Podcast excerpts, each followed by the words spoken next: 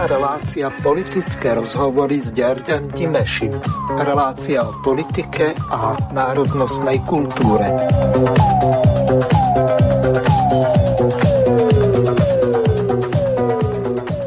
Vážená milé poslucháčky a poslucháči, vítam vás po 4 týždňoch opäť v pokračovaní ďalšej relácie Politické rozhovory s Jurajom Gyimešim. Zdravím vás, Juraj. Pekný podvečer, alebo ešte pekný deň mám zapriať, keď sme posúvali. U nás je tak... už tma, tako v rohu, neviem ako. Áno, ale že vraj, hovorí sa, že vraj to posúvanie času je úplná zbytočnosť, aj mal by byť ešte deň, ale tak príjemný podvečer želám všetkým poslucháčom. Ďakujem, teším sa na dnešnú reláciu. Aký ste mali predchádzajúci mesiac, respektíve 4 týždne, lebo tak, ako som vám poslal jeden screenshot, vás už prieskumné agentúry nominovali na predsedu Aliancie. Ja viem, že tak, ako sa dozviete aj v tejto relácii z niekoľkých tých prestrielok, tak mainstreamové médiá alebo ten fake news, či ako to nazvať, ktorý klamú v prospech Šereša a Európskej únie a čo ja viem koho, vojny v prospech Ukrajiny a tak ďalej, tak oni už teraz vedú nejakú takú vojnu proti tejto takzvanej alternatíve. Hovorím takzvaná, lebo oni to len sporadicky spomenú. Najčastejšie hovoria o tom, že sme konšpiračné médiá, nepriateľské, zavádzajúce, dezinformačné weby a čo ja viem čo všetko. Takže toho sa udialo teda a tie prestrelky, napríklad dnes riešili jednu takú vec na Infovojne, k tomu sa dostaneme, že hríb nemôže spávať s kamošmi a že títo ostatní ho označili za niečo také ako vodcu nejakej organizovanej skupiny a on sa z toho vyviňoval. Ale s tým nezačneme, dávam slovo, aby ste informovali našich poslucháčov, že ako ste sa mali za predchádzajúce 4 týždne. Posledné 2 týždne boli mimoriadne príjemné, pretože som strávil so synom v kuse toľko času, koľko som s ním netrávil za 3,5 roka. To znamená, že som s ním bol plné 2 týždne a toto som mu vynahradil, lebo to som mu sľúbil hneď po voľbách, že absolvujeme takýto dlhší čas spolu. Takže toto som mu splnil, malé narodky, takže sme oslávili, pozval si svojich kamarátov, rodinu, bratrancov, takže to bolo tak mimoriadne príjemné. No a sledoval som politiku a nestačil som sa čudovať. A tu rovno aj nadviažem na to, čo ste spomínali hneď v úvode, že sa do vás liberálne médiá navážajú. No, bodaj by sa nenavážali, veď ste vyhrali voľby. A teraz nemyslím len na Slobodný vysielač, ale na všetky médiá z tohto spektra. Tak je zjavné, že prišli na to, že akýmkoľvek spôsobom sa pokúšajú manipulovať verejnú mienku, nedarí sa im to. A to môžem pripísať len jednej jedinej veci, že občania Slovenskej republiky ešte o ten svoj zdravý sedliacky rozum neprišli. A dokážu si spočítať, koľko je 2 a 2. Že nie je to 5, ako tvrdia liberálne médiá. A ich to jednoznačne frustruje. A vymýšľajú... A od prvého momentu vláde nedali ani 100 dní, idú vláde po krku. No nepáči sa im samozrejme ani to, že vláda si od prvého dňa začína plniť svoje sľuby. Pretože aj vypínanie tzv. Dezinformačných webov je v programovom vyhlásení vlády, respektíve jeho zákaz. Hovorí sa o tom veľmi hlasno, o tom, a to dokonca už je prvé kroky k tomu urobili, že sa žiadna vojenská pomoc Ukrajine posielať nebude, že to bude vláda slovenská a nie americká. Dejú sa čistky na polícii, dejú sa čistky, teraz myslím to v pozitívnom slova zmysle, na ministerstve životného prostredia, to kvílenie mimovládok spoločne s kvílením liberálnych médií počuť podľa mňa až do Washingtonu. No, hold prehrali voľby, tak sa budú musieť zariadiť. A ja som rád, že je to tak. No,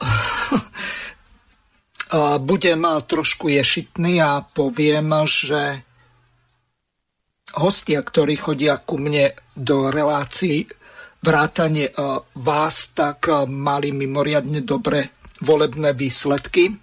Od 20 000 hore vy ste mali 31 000, bohužiaľ o toľko, okoľko sa SNS-ka dostala do parlamentu, tak toľko vám zhruba chýbalo, nejakých tých 60. Ale keď sa na to tak pozrieme z toho pohľadu, že keď si už aj taký hríb uvedomuje, že sme v podstate za tých 10 rokov sa dokázali vyrovnať prakticky len s podporou tých poslucháčov a niektoré tie portály, ako čo ja viem, Hlavný denník, Hlavné správy, že dostávajú nejaké tie reklamy a na druhej strane syn toho mediálneho či internetového mága ze setu Trnka, tak v podstate vedie dezinformačnú kampaň proti nám a hlavne proti týmto ostatným, pretože nám, keďže my a Infovojna nežijeme z nejakej reklamy priamo, dokonca žiadnu reklamu nepredávame a dosť pochybujem, že by aj niekde sa nejaká objavila. Ak sa niekomu nejakým spôsobom pomôže, tak to je nezištne, hlavne predaj nejakých kníh. Dúfam, že v dohľadnej dobe si príde aj do Slobodného vysielača Ľuboša Blaha spropagovať tú knihu o Che Guevarovi, čo napísal. Ale prejdem teraz na prvú ukážku. Tak ako som vám hovoril, skôr ako sme sa spojili, tak som na RTVS-ke Slovensko 1, čo už dlho nebude, tak počúval, tuším, že to bola moderátorka pani Vargová, ktorá mala hostia Ľuboša Blahu. No, samozrejme, keďže relácia, ešte tuším, že už asi skončila o 5:30, ale bežala, tak z toho sa nedalo nič vybrať, tak mám tu pripravenú prvú ukážku. Ľuboš Blaha dnes prežil prvé odvolávanie, takže to obštrukciou obišli, no lenže tomu predchádzalo dosť veľa. Ľuboš Blaha pre Report povedal nasledovne. Dobrý deň všetkým divákom internetovej televízie E-Report. Sledujete nás naživo z Národnej rady Slovenskej republiky a pred pár minútami sa neotvorila mimoriadna schôdza s témou na odvolanie nového podpredsedu Národnej rady Slovenskej republiky, pána doktora Ľuboša Blahu. Pán podpredseda, dobrý deň. Dobrý deň a dovolte mi hneď na úvod poďakovať všetkým mojim kolegom z koalície, ktorí ma podržali v tejto schôdzi. Dobre viete, že celá táto akcia opozície bola bizarná. Odvolávať niekoho za výzdobu kancelárie naozaj nepatrí do dejín 21. storočia. Slovensko má úplne iné problémy a som rád, že sme sa takýmto spôsobom zachovali všetci v koalícii a odkázali opozícii, že by sa nemusela správať takto trápne a smiešne, pretože to, čo si oni robia vo svojich kanceláriách, ja chodiť kontrolovať nebudem a mohli by aj oni láskavo rešpektovať moje vlastné názory. Práve to bola tá moja prvá otázka, ktorú som chcel na úvod položiť, že ako to vnímate vôbec to, že bol taký chaos a humbug okolo toho. Každopádne včera predseda vlády, pán Fico, avizoval na videu na Telegrame, že nebude púšťať Markízu, Aktuality, Enko a Smečko, ak sa nemýlim, na úrad vlády. Ako hodnotíte tento krok pána premiéra? Ja som to avizoval už dávnejšie, to, akým spôsobom sa správali tzv. Nepriateľské alebo oligarchické médiá voči strane Smer, Slovenská sociálna demokracia, ako nás prenasledovali, linčovali 3,5 roka, keď sme boli v opozícii. To musí mať následky. Nie je možné, aby si tu vlastníci médií, ktorí majú svoje ekonomické záujmy, takto posielali svojich poskokov, aby robili politiku a útočili na nás a skrývali sa za to, že sú žurnalisti alebo novinári. Nie sú. Nie sú to novinári, nie sú to žurnalisti a od nás žiadne exkluzívne informácie dostávať nebudú. Naopak, alternatívne médiá sa ukázali počas 3,5 roka vlády Igora Matoviča a Zuzany Čaputovej ako tie, ktoré bránili slobodu slova, pluralitu na Slovensku a práve preto si zaslúžia od nás privilegovaný prístup. Prečo si myslíte, že kolegovia práve z týchto médií nie sú novinári a žurnalisti? Stačí si pozerať ich výstupy. To nie je naozaj žurnalistika, ktorá má byť o vyváženosti, o objektivite, ale je to politika, doslova politika, neoliberálna, progresivistická politika. Zoberte si Denník N alebo zoberte si Denník SME. Ja som včera napríklad čítal komentár, aby sa to netýkalo mňa, bolo to Andrejovi Dankovi, kde si komentátor denníka SME úplne odporne uľavil na podpredsedovi Národnej rady a on to považuje za žurnalistiku. Že tam povie 50 krát v článku, že hlúpy, arogantný. To, čo robia oni, je hlúpe a arogantné. Je hlúpe a arogantné, pokiaľ pán Šuc z denníka SME hovorí o ľuďoch, ktorí sa nedali zaočkovať, že majú kvičať ako svine na bitinku. Je arogantné, keď pani Hanzelová z denníka SME povie, že o pravde sa nediskutuje, lebo ona, ako pani bakalárka, si povie, čo je pravda a o to sa už nediskutuje. Hej, takto to funguje na Slovensku a toto takto nesmie fungovať. Takže my vysielame signál, že aj novinári by sa mali trošku spamätať a prestať robiť politiku a začať robiť to, čo má byť žurnalistika. Nezávislé, objektívne a vyvážené informovanie ľudí o tom, čo sa deje na Slovensku. Premiér Fico tam hovorilo včera alebo predvčerom v tom videu zároveň, že by odporúčil svojim ministrom za stranu Smer, Slovenská sociálna demokracia, aby televízia Markíza nedostávala nejaké finančné prostriedky, nejaké milióny. Viete nejako opísať bližšie, že aké milióny dostávala Markíza za bývalej vládnej garnitúry? Viete, ja to považujem za učebnicové podplácanie. Tak Hegerová a Matovičová vláda posiela desiatky miliónov na predpokladám reklamu činnosť na Markízu. Markíza z toho samozrejme dobre zarába. No a potom čo vysiela Markíza? Nadáva na vtedajšiu opozíciu, čiže na Roberta Fica a na stranu Smer, Slovenská sociálna demokracia. To je učebnicové podplácanie. A samozrejme, naša vláda takýmto spôsobom konať nebude a nebudeme posielať desiatky miliónov, pozor, nie z vlastného vačku. To neboli stranické peniaze. Oni tam posielali štátne peniaze. Peniaze daňových poplatníkov Markíze. A potom Markíza o nich písala chválospevy a vysielala chválospevy. Čo iné to je ako korupcia? Čo iné? Takže tu asi to preruším a nechám vás to komentovať, čo sa vlastne deje v parlamente.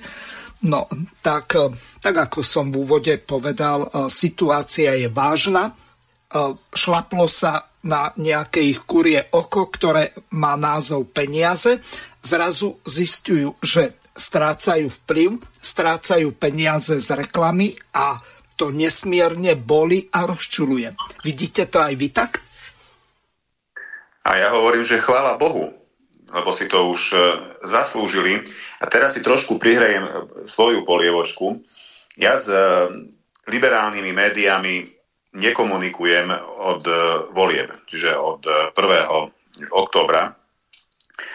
Tak som rád, že sa k tomuto bojkotu pridala aj vláda Slovenskej republiky alebo jednotliví ministri, pretože je neuveriteľné, akým spôsobom fungujú médiá u nás na Slovensku. U nás na Slovensku médiá politiku nekomentujú, neprinášajú spravodajstvo z politiky, ale tú politiku vehementne robia. A robia ju preto, lebo ju doteraz robiť mohli, jednak preto, že mali neuveriteľne veľa peňazí príjmov z reklamy. A stačí sa pozrieť napríklad na takú televíziu TA3. Oni sa teraz mlčí, ale TA3 z ministerstva obrany a z ministerstva životného prostredia dostávala neuveriteľné množstvo peňazí. A dobre viete aj to, že akým spôsobom televízia TA3 cenzurovala svojich moderátorov, čo nakoniec vyústilo aj do odchodu Anky Žitnej z televízie TA3. Dokonca tam mali obrovský problém s tým, že jeden Jeffrey Sachs, konzervatívny novinár, odborník, sa vyjadroval inak o vojne na Ukrajine, než sa v liberálnych médiách patrí, tak dokonca aj stiahli túto reportáž, lebo sa jednoducho mohli dovoliť. No a dnes zistujú, že jednak ten ich imaginárny vplyv, ktorý si mysleli, že majú, bol prehnaný. Nepodarilo sa im ovplyvniť verejnú mienku tak, aby ich progresívci vyhrali, hoci im zabezpečili celkom slušný výsledok. To zase musíme uznať aj to, že Progresívne Slovensko získalo na moje počudovanie až veľa percent. Tak sa im nepodarilo zasiahnuť do zloženia vlády. A dnes vidia, že tá vláda s najväčšou pravdepodobnosťou bude stabilná a budú sa ich príjmy do budúcnosti znižovať. Tým pádom vzniká aj tlak na financovanie z ESETu a z ostatných oligarchických zdrojov, čo si mysleli, že už majú vybavené, že to už nebudú musieť robiť. Takže je to v každom prípade pre nich nepríjemná situácia. A tu bude sa musieť to konzervatívne spektrum spojiť a zjednotiť, pretože vám poviem aj príklad, ako to fungovalo v zahraničí, napríklad v Maďarsku.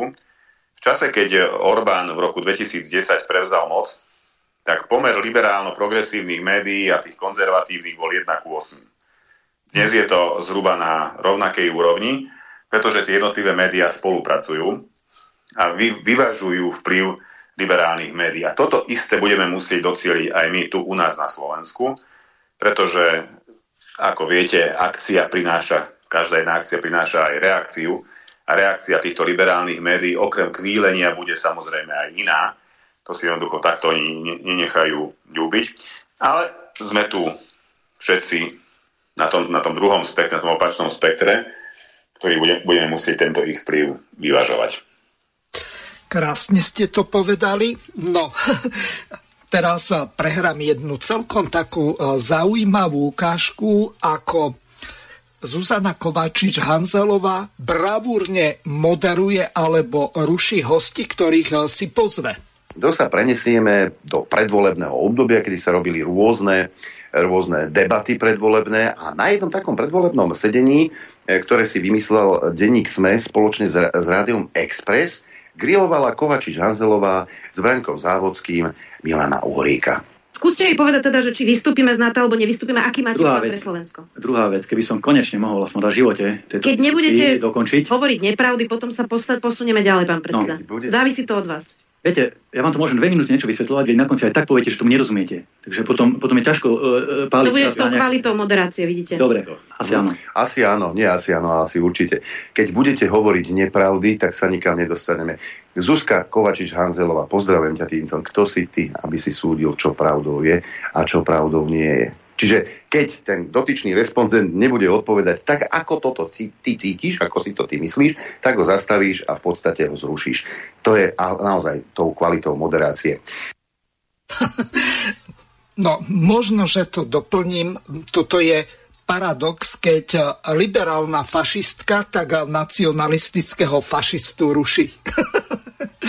Čierny humor. A urobil chybu. Áno, ale urobil Uhrík chybu. No, na čo sa on trepe do smečka a do týchto liberálnych médií, pretože nič na tom získať politicky nevie a nemôže. Jeho voliči to nesledujú, akurát bude čeliť extrémnej presile moderátorskej aj tých jeho oponentov. Ja toto považujem za chybu, teda myslím politickú chybu Milana Uhríka. Ona ho dostala tam, kam ho dostať chcela. Ale vám poviem ja môj príbeh s Zuzanou Kovačič-Hanzelovou. Keď som tam bol úplne prvýkrát u nej v jej relácii, tak môj predošlý alebo predchádzajúci jej hosť bol Pročko a ešte predtým poslanec Herák. Neviem, či si na neho spomínate. No, samozrejme vec. Obvinený zo sexuálneho neužívania maloletých.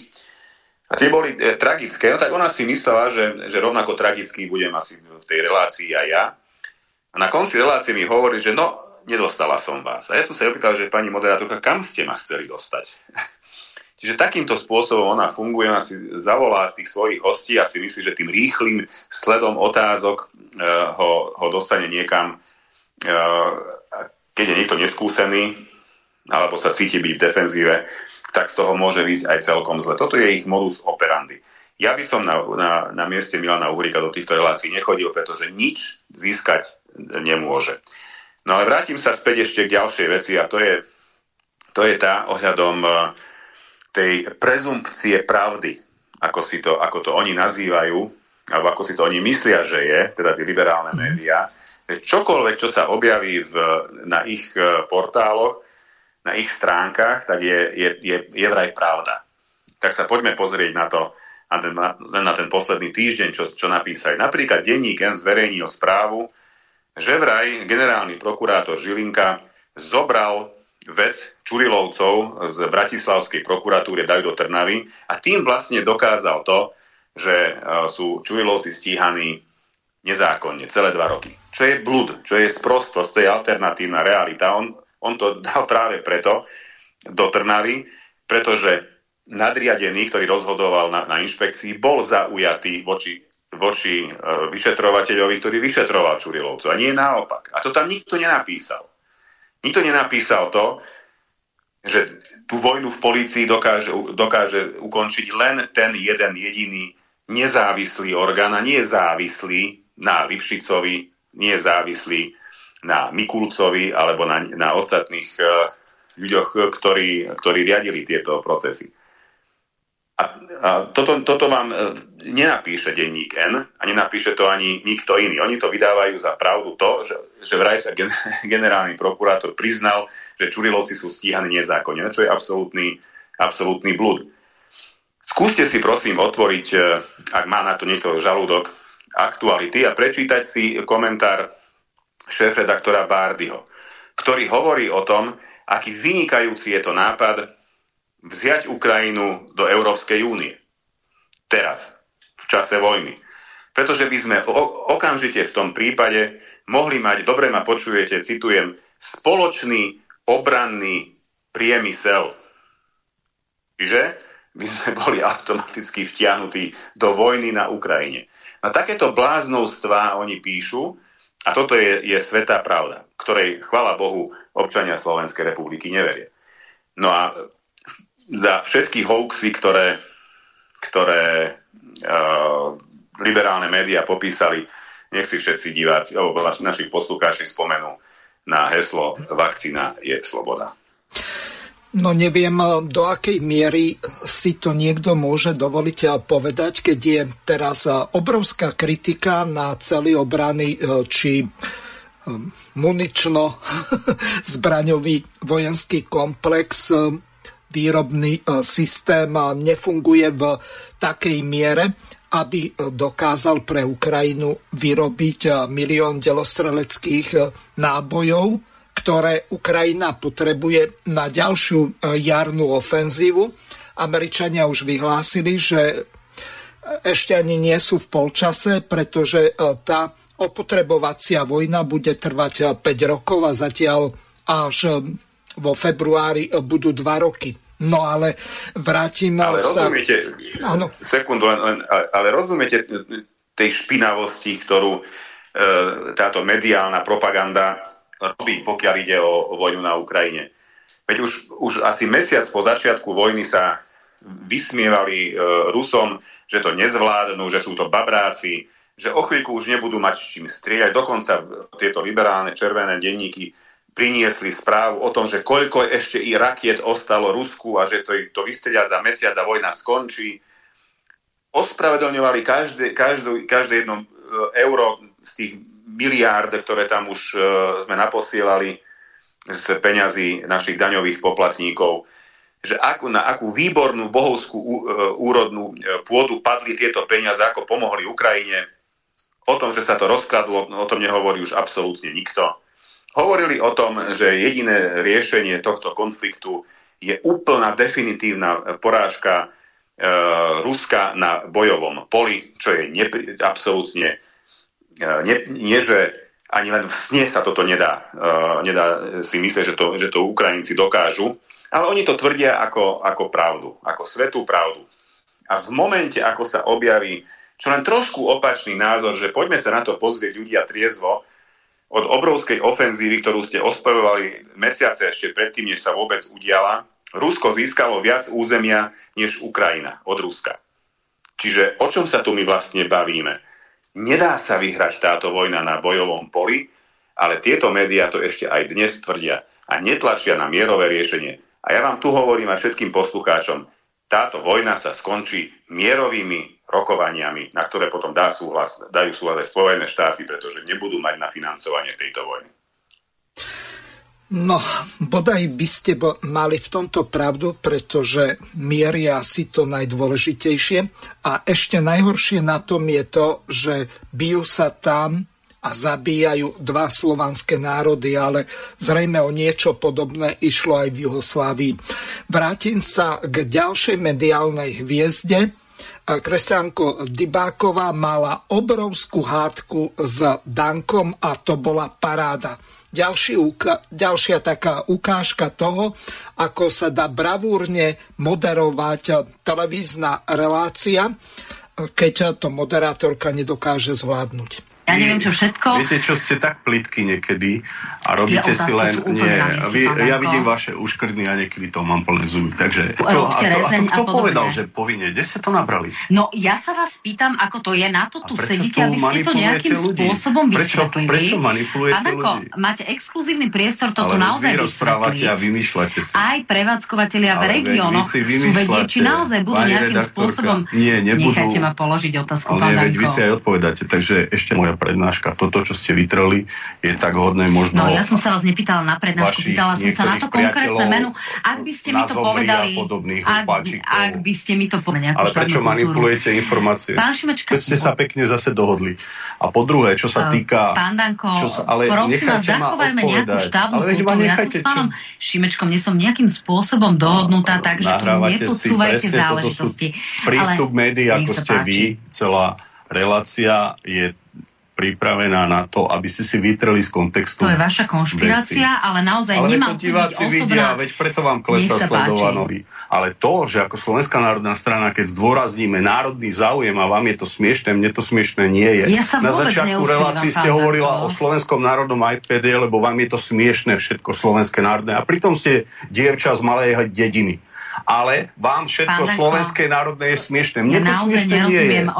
Slovensko dalo 21 miliónov Sorošovi a 23 miliónov na cestovný ruch. A to je v poriadku? Sme sa dostali veľmi rýchlo. To je v poriadku? No, to je váš kamarát, ne? Pán Danko nemá krčmový charakter. Viete, aké je to smiešné, čo vy stvárate v týchto reláciách? V cestovnom ruchu ja nerozumiem naozaj tomuto nastaveniu úprimne, ale nevadí. To ja je teda rozumiem otázka... vašim uškrnkom a ešte raz poviem, som rád, že ľudia už pozerajú a počúvajú aj iné relácie ako Infovojna a mnohé iné, pretože ani, Danko, ani toto dovolíte, nemá význam niekedy sledovať. Tak ďakujeme, že ste prijali naše pozvanie. Na budúce sa nejakým spôsobom asi zariadíme, ale poprosím vás... Tak ako ste ma 3 roky nepozývali. Viete, pán Šimečka... Asi má predstavu ochranárovi prírody, tak ako pán Rys má náušnica dlhé vlasy a zavesí sa na väžu v Mochovciach. To, čo je predmetom útoku do SNS, je to, že týmto slnečkárom vadí, že SNS pomohla zostaviť vládu Hlasu a Smeru. A odvtedy máte aj vy, niektorí novinári, besnotu na Slovenskú národnú stranu. No, otec povedal, že jeho priateľa, keby nemal peniaze od Soroša, neporazí Mečiara. Čo vy sa smejete zo Soroša? No, pán Danko, opäť vyzývam, aby sme tu naozaj nešírili. Tak si nerobte srandu zo Soroša, ktoré len definujem vety, ktoré tu zaseli v tejto spoločnosti. Dobre. Srandu zo Soroša z vašich slov, bohužiaľ. Ale vy to chcete poprieť? Čo ti chcem poprieť? Peniaze od Soroša chcete poprieť? Aké peniaze, prosím vás, venujeme sa ochrane životného? Vám blízke? Aké moje blízke? Venujeme sa ochrane životného prostredia? No to vám nie je príjemné. A vy hovoríte o nejakom Sorošovi. Veď to nie je nejaký Soroš. Vy predstavujete politiku týchto ľudí. Všetko rozbiť, všetko rozhádať. Vy sa o našich voličov nestarajte. Či vy osobne, pán Danko, buďme slušní, buďme kultivovaní. Poprosím vás naozaj o nejakú... Vy prosíte o slušnosť vtedy, keď sa ukáže vaša neslušnosť. A budete, potom máte plné ústa slušnosti. Si to dovolujete. Akým spôsobom vy tam podľa vás? Čo si vy dovolujete v tej relácii stále uškrňať sa a zosmiešňovať hostia, ktoré si zavoláte? Ja vás nezosmiešujem, pán Danko. Ja sa pýtam pána Šimečku. Ale diváci to vidia, ako sa správate. Napríklad pána Danka. Ste drzá. Ste neskutočne drzá. Pán Danko, buďte takí dobrí, zachovajme naozaj nejakú úroveň. A vy buďte redaktorka, ktorá je objektívna. Poprosím, stížme zvuk pánovi Dankovi, necháme odpovedať. Môžete aj vypnúť. Vy ste synček, rozmazdaný synček, nebude hovoriť o šoférov autobusu, čo mu odskodaroval politickú stranu. Vy mne budete hovoriť, vy bez svojho otca by ste nebol predseda. Pán Danko, prosím vás, neprerušujte ma, neprerušujte ma. Ale ja chápem, ste nervózny. Ale vy ako rozmazdaný slniečkár, synček bude hovoriť zvuk pánovi Dankovi, zachovajme základnú úroveň, pán Danko. Ja si nepamätám, že by som stiahol niekomu zvuk. Ja som stiahol tým, čo nadávajú. Takto. Ale teraz začína nejaká taká nová móda, že už aj tí zvukári v tých televíziách tak stiahujú hosťom hlasitosť ich mikrofónov, alebo dokonca im ich vypínajú. Zo začiatku tak v televízii Markíza, tak tam nejaký taký náznak bol, že vypnú mikrofón, ak nebude rešpektovať, alebo ak jeden druhému budú skákať do reči, alebo nedokončia dopovedať, čo ja viem, vetu, myšlienku a tak ďalej. Lenže u nás sa to bežne nerobí, no tak pokiaľ by som mal fakt vulgárneho nejakého poslucháča, čo sa nedá tomu vyhnúť a že by sme čelili nejakému stíhaniu alebo tomu, že by to rozhorčilo niektorých poslucháčov, že sa tá relácia vulgarizuje, tak to bez problémov urobím. No ale niečo také, že jednoducho zrušiť, vypnúť mikrofón, nedovoliť dopovedať, tak to sa bežne nerobí ani v alternatíve.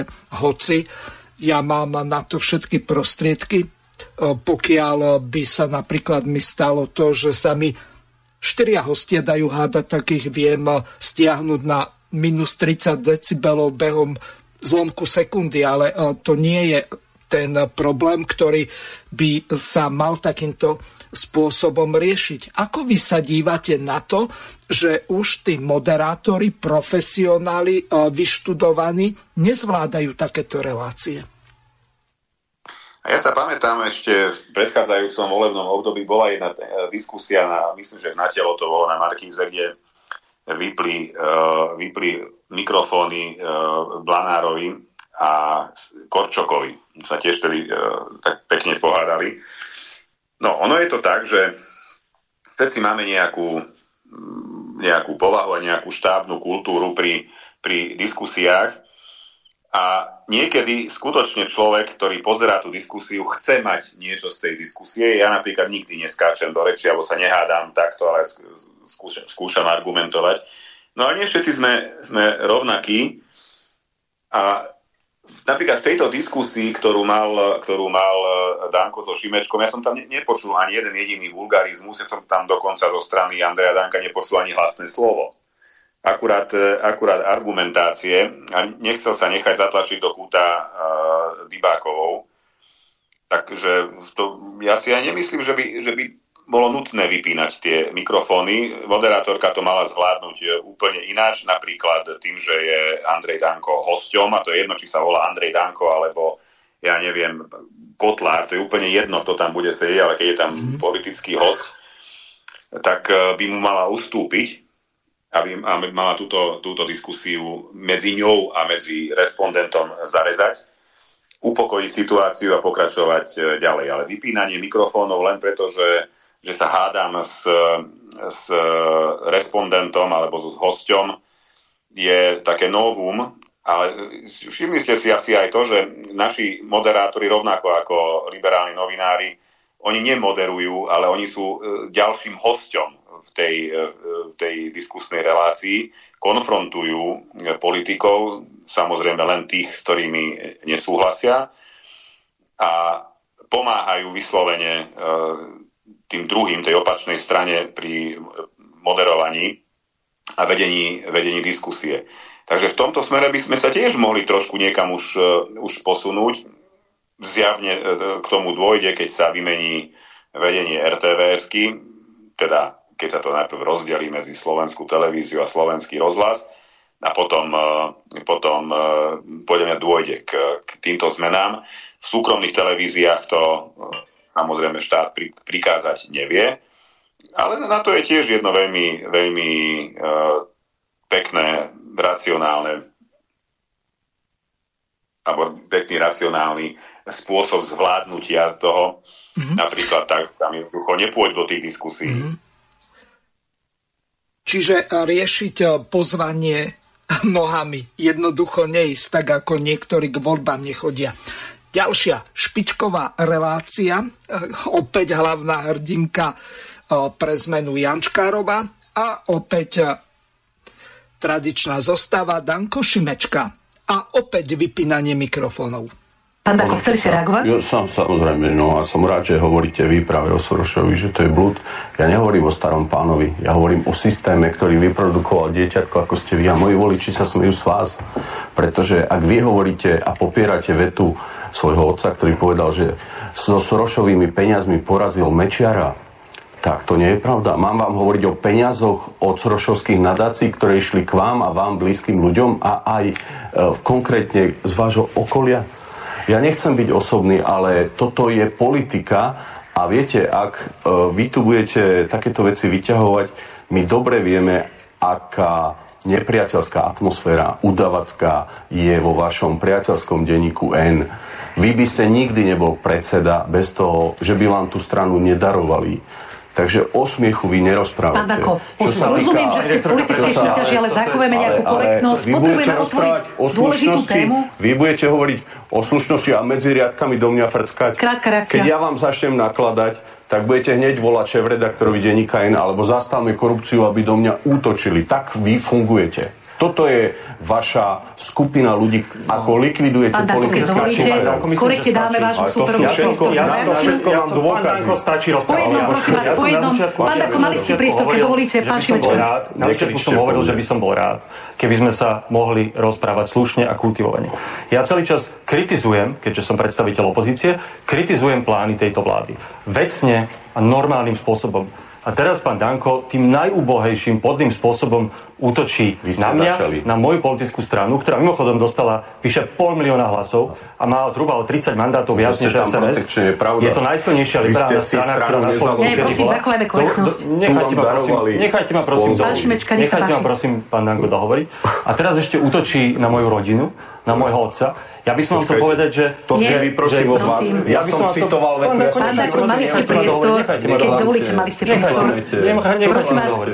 Nechajme korektne dohovoriť pána Šimečku a ideme na ďalšiu tému. Pán Danko nevie ovládnuť vlastné emócie, čo je škoda, ale toto musím povedať. Že útok na rodinu, na môjho otca je naozaj niečo, čo by nemalo patriť do politiky a už vôbec nie do verejnoprávnej televízie. Dobre, reakcia odznela. Ja by som navrhoval, že tam ani nechoďte. Váš otec a denník N, celý ten blúdny denník útočí do nás každý deň. My útočíme do vás. Posledná vec, prosím, v živote som do rodinných príslušníkov neútočil. Váš otec je profesionálny novinár, ktorý si v kuse utiera o nás ústa. Takže nehovorte, že je to váš otec. Keby sa nestral do politiky, vám nepoviem ani raz o ňom. Pán Danko, a to, že ste protekčný chlapec, ktorý dostal politickú stranu, to vie celé Slovensko. Pán Danko, mali ste priestor, prosím, s denníkom N si to vysporiadajte na inej platforme. Pán Šimečka, prosím, postarajte sa. Pán Danko, keď dovolíte, nemáte na to mentálne, nechajte nás vládať. Keď dovolíte, zachovajme korektnosť. Pán Šimečka. Pozrite sa, pán Danko, ja nechcel som tam ísť, ale keď už sa bavíme teda o tom, nechcel byť predseda Progresívneho Slovenska. Pán Danko, nehnevajte sa, ale neskačte do reči. Váš otec bol mečerovský privatizér? Prosím, teraz útočíte. Čo môj otec má s politikou? Veď ste, teraz ste ako upúžiači. Páni, už sme v osobnej rovine. Ukončujem to. Prosím režiu, aby stiahla mikrofóny obom pánom. Teraz ste ukázali, aký ste chudačik. Páni, skončili sme? Tak, toto bola paráda. Tá bodka na konci. Páni, skončili ste. Či skončili sme? Nech sa páči, môžete to komentovať, ale ešte sa vás pýtam na jednu vec, či ste to postrehli. Tá Šimečková, on má Oxford a elementárnu matematiku, 31 minus 10 nie je 30. Pochopili ste? On to berie tak, že za SNS-ku bol len zvolený Danko a tí ostatní influenceri z iných politických strán a mediálne hviezdy v alternatíve, tak to akože je nikto? Pre nich áno, lebo oni si myslia, že sú nadradení, oni sú tí vyvolení a všetci ostatní sú len plebs, ktorí ich majú počúvať. Toto je aj hlavný znak liberalizmu a progresivizmu, o progresivizme aj nehovorím. No koniec tej diskusie by, už skutočne som aj ja nerozumel, kto komu čo hovorí, ale ten začiatok sa mi páčil. Páči sa mi to, že konečne okúsi progresívny politik medicínu, ktorú servírujú jeho denníky nám všetkým ostatným konzervatívnym politikom. Chvála Bohu, A ja si myslím, že to prišlo trošku neskoro, lebo toto mal Danko so Šimečkom, ja s ním do diskusie nedal, odmietol asi 4-krát ísť. Mali to už pred voľbami hovoriť a myslím si, že by nezískali toľko hlasov, koľko získali. Ale vždy je lepšie neskôr ako nikdy. Čiže ja to kvitujem, že sa im to hovorí, lebo toto, čo hovoril Andrej Danko, je pravda. Jeho otec, Šimečkov otec, hovoril o tom, ako im pomohol poraziť Mečiara Šoroš svojimi peniazmi. Ja som dokonca to video aj zverejnil, je na YouTube, je aj na mojom Facebooku, toto hovorí on, nehovoríme to my, toto nie sú klamstva. Nie je klamstvo ani to, že Šimečka dostal do daru podpredsednícke kreslo v Európskom parlamente. Dostal predsednícke kreslo v strane, zadarmo mu ho dali. Jeho otec je politik, lebo sa vyjadruje ako politik, kádruje všetkých, je v správnej rade Denníka N, ktorý je stranickým plátkom Progresívneho Slovenska. Takže sa nemá čo čudovať Šimečka, že mu to niekto pripomenie. To, že mu to nepripomínajú červené denníky, to je jasné. Ale keď sa stretne s realitou, a realita je tá, ktorú mu vytmavil Andrej Danko do očí, tak jasné, že sa roztrasie, no jasné, že sa chodí potom žalovať hore dolu, pretože sám na to nemá, aby sa obránil. A viete, a proti pravde vám poviem, sa dosť ťažko obhajuje. To hej. No dobre, tak asi pokročíme trošku ďalej. Opäť hlavná hviezda Andrej Danko a pani Belovsová mu to natrela. A teraz prejdeme k druhej zásadnej téme. Danko síce sa naučil byť dosť taký rázny, nechcem to nazvať nejako, že škriepný, ale nedá sa odstaviť od slova, lebo ak by bol v defenzíve, tak k tomu slovu sa ani vôbec nedostane, pretože to bude asi tak, že tam žiadna časomiera nie je, ako keď sú napríklad tie televízne diskusie pred voľbami v televíziách. Takže ono by to mohlo skončiť tak, že 10-15% by mal slovo v tej relácii a to ešte by musel na nejaké impertinentné otázky, útočné, odpovedať a to nie je dobre. Čiže ja tuto Andrejovi Dankovi kvitujem. Lenže teraz si vypočujeme druhú dôležitú vec. Nie len to, že kto aký výkon podá, kto ako je bojovný v tej relácii, ale aj o obsah ide. A Belovsová mu to riadne natrela. O čas vianočný. Pardon, ospravedňujem sa, to bola úplne iná vec, ktorej som sa chcel dotknúť neskôr. A teraz akurát pozerám, že kde som si ja uložil tú nahrávku, pretože mi to nejako ušlo. Ale prejdeme, ja sa k tejto veci ešte vrátim, lebo naozaj tú reklamu som naozaj nechcel púšťať z Telekomu. No, v alternatíve sa riešil, alebo lepšie povedané, v televíznej relácii pod lampou pána Hríba sa riešila alternatíva a tam to vyzeralo takto. Aj debatu u Hríba pod lampou. Pepe, ďakujem. Stojí to za to? Ja to môžem pauzovať, kedykoľvek sa ozveš. Okay. Oni teraz budú hovoriť, že toto je, dokonca som Peter, ty si povedal, že oni hovoria, že zločinecká skupina dokonca. Organizovaná zločinecká skupina. Sú čo, že no, média? Že, tak poprvé, ja neviem o žiadnej organizovanosti medzi Petrom, mnou, Matúšom a Smer Balogovou a všetci, čo tam sedia. My sa neorganizujeme. Matúš Kostelný, Bárd je tam, Eňo Korda a Hríb, hej. A Markízov, neviem o tom nič. Akože my sa stretávame raz za čas na pive, keď je po futbale, alebo neexistuje žiadne tajné ani netajné stretnutie. Neexistujú. Tu skúsi teda naštudovať spis vraždy Jána Kuciaka, bar Apač presne. Vy sa organizujete, kdeže by? Po druhé, že teraz strašne útočia na denník v zmysle, že to je akože prepojenie s progresívnym Slovenskom, lebo otec a neviem. Tak pozrite si, nepozrite si, ale teda hovorím, že v tých tzv. Alternatívnych médiách, keby ste si pozreli, ako sa tam oni rozprávajú so súčasnou mocou roky, tak to má oveľa bližšie k niečomu ako organizovaná skupina nekritických ľudí. No, tak tu asi skončíme pri tejto prvej časti. Čiže dobré vzťahy a úcta k hosťom je niečo také, čo nejaké RTVS-ke, Jančkárová, potom Kresťanko Dybáková alebo Kovačič-Hanzelová, tak to profesionálky z mainstreamu nerobia, nevážia si hosti, urážajú ich, skáču im v kúse do reči, nenechajú ich dopovedať a nakoniec im, keď ani tak sa im to nedarí, tak im vypnú mikrofóny. Tak potom, čo vlastne v týchto médiách majú títo politici robiť? Tak radšej idú tam, kde sa k ním správajú slušne, kde im nekladú nejaké podrazové, impertinentné a útočné otázky? Ja nechápem. No oni si urobili nepriateľské prostredie ich arogantnosťou. Vidíte to aj vy takto? Alebo je to ešte horšie?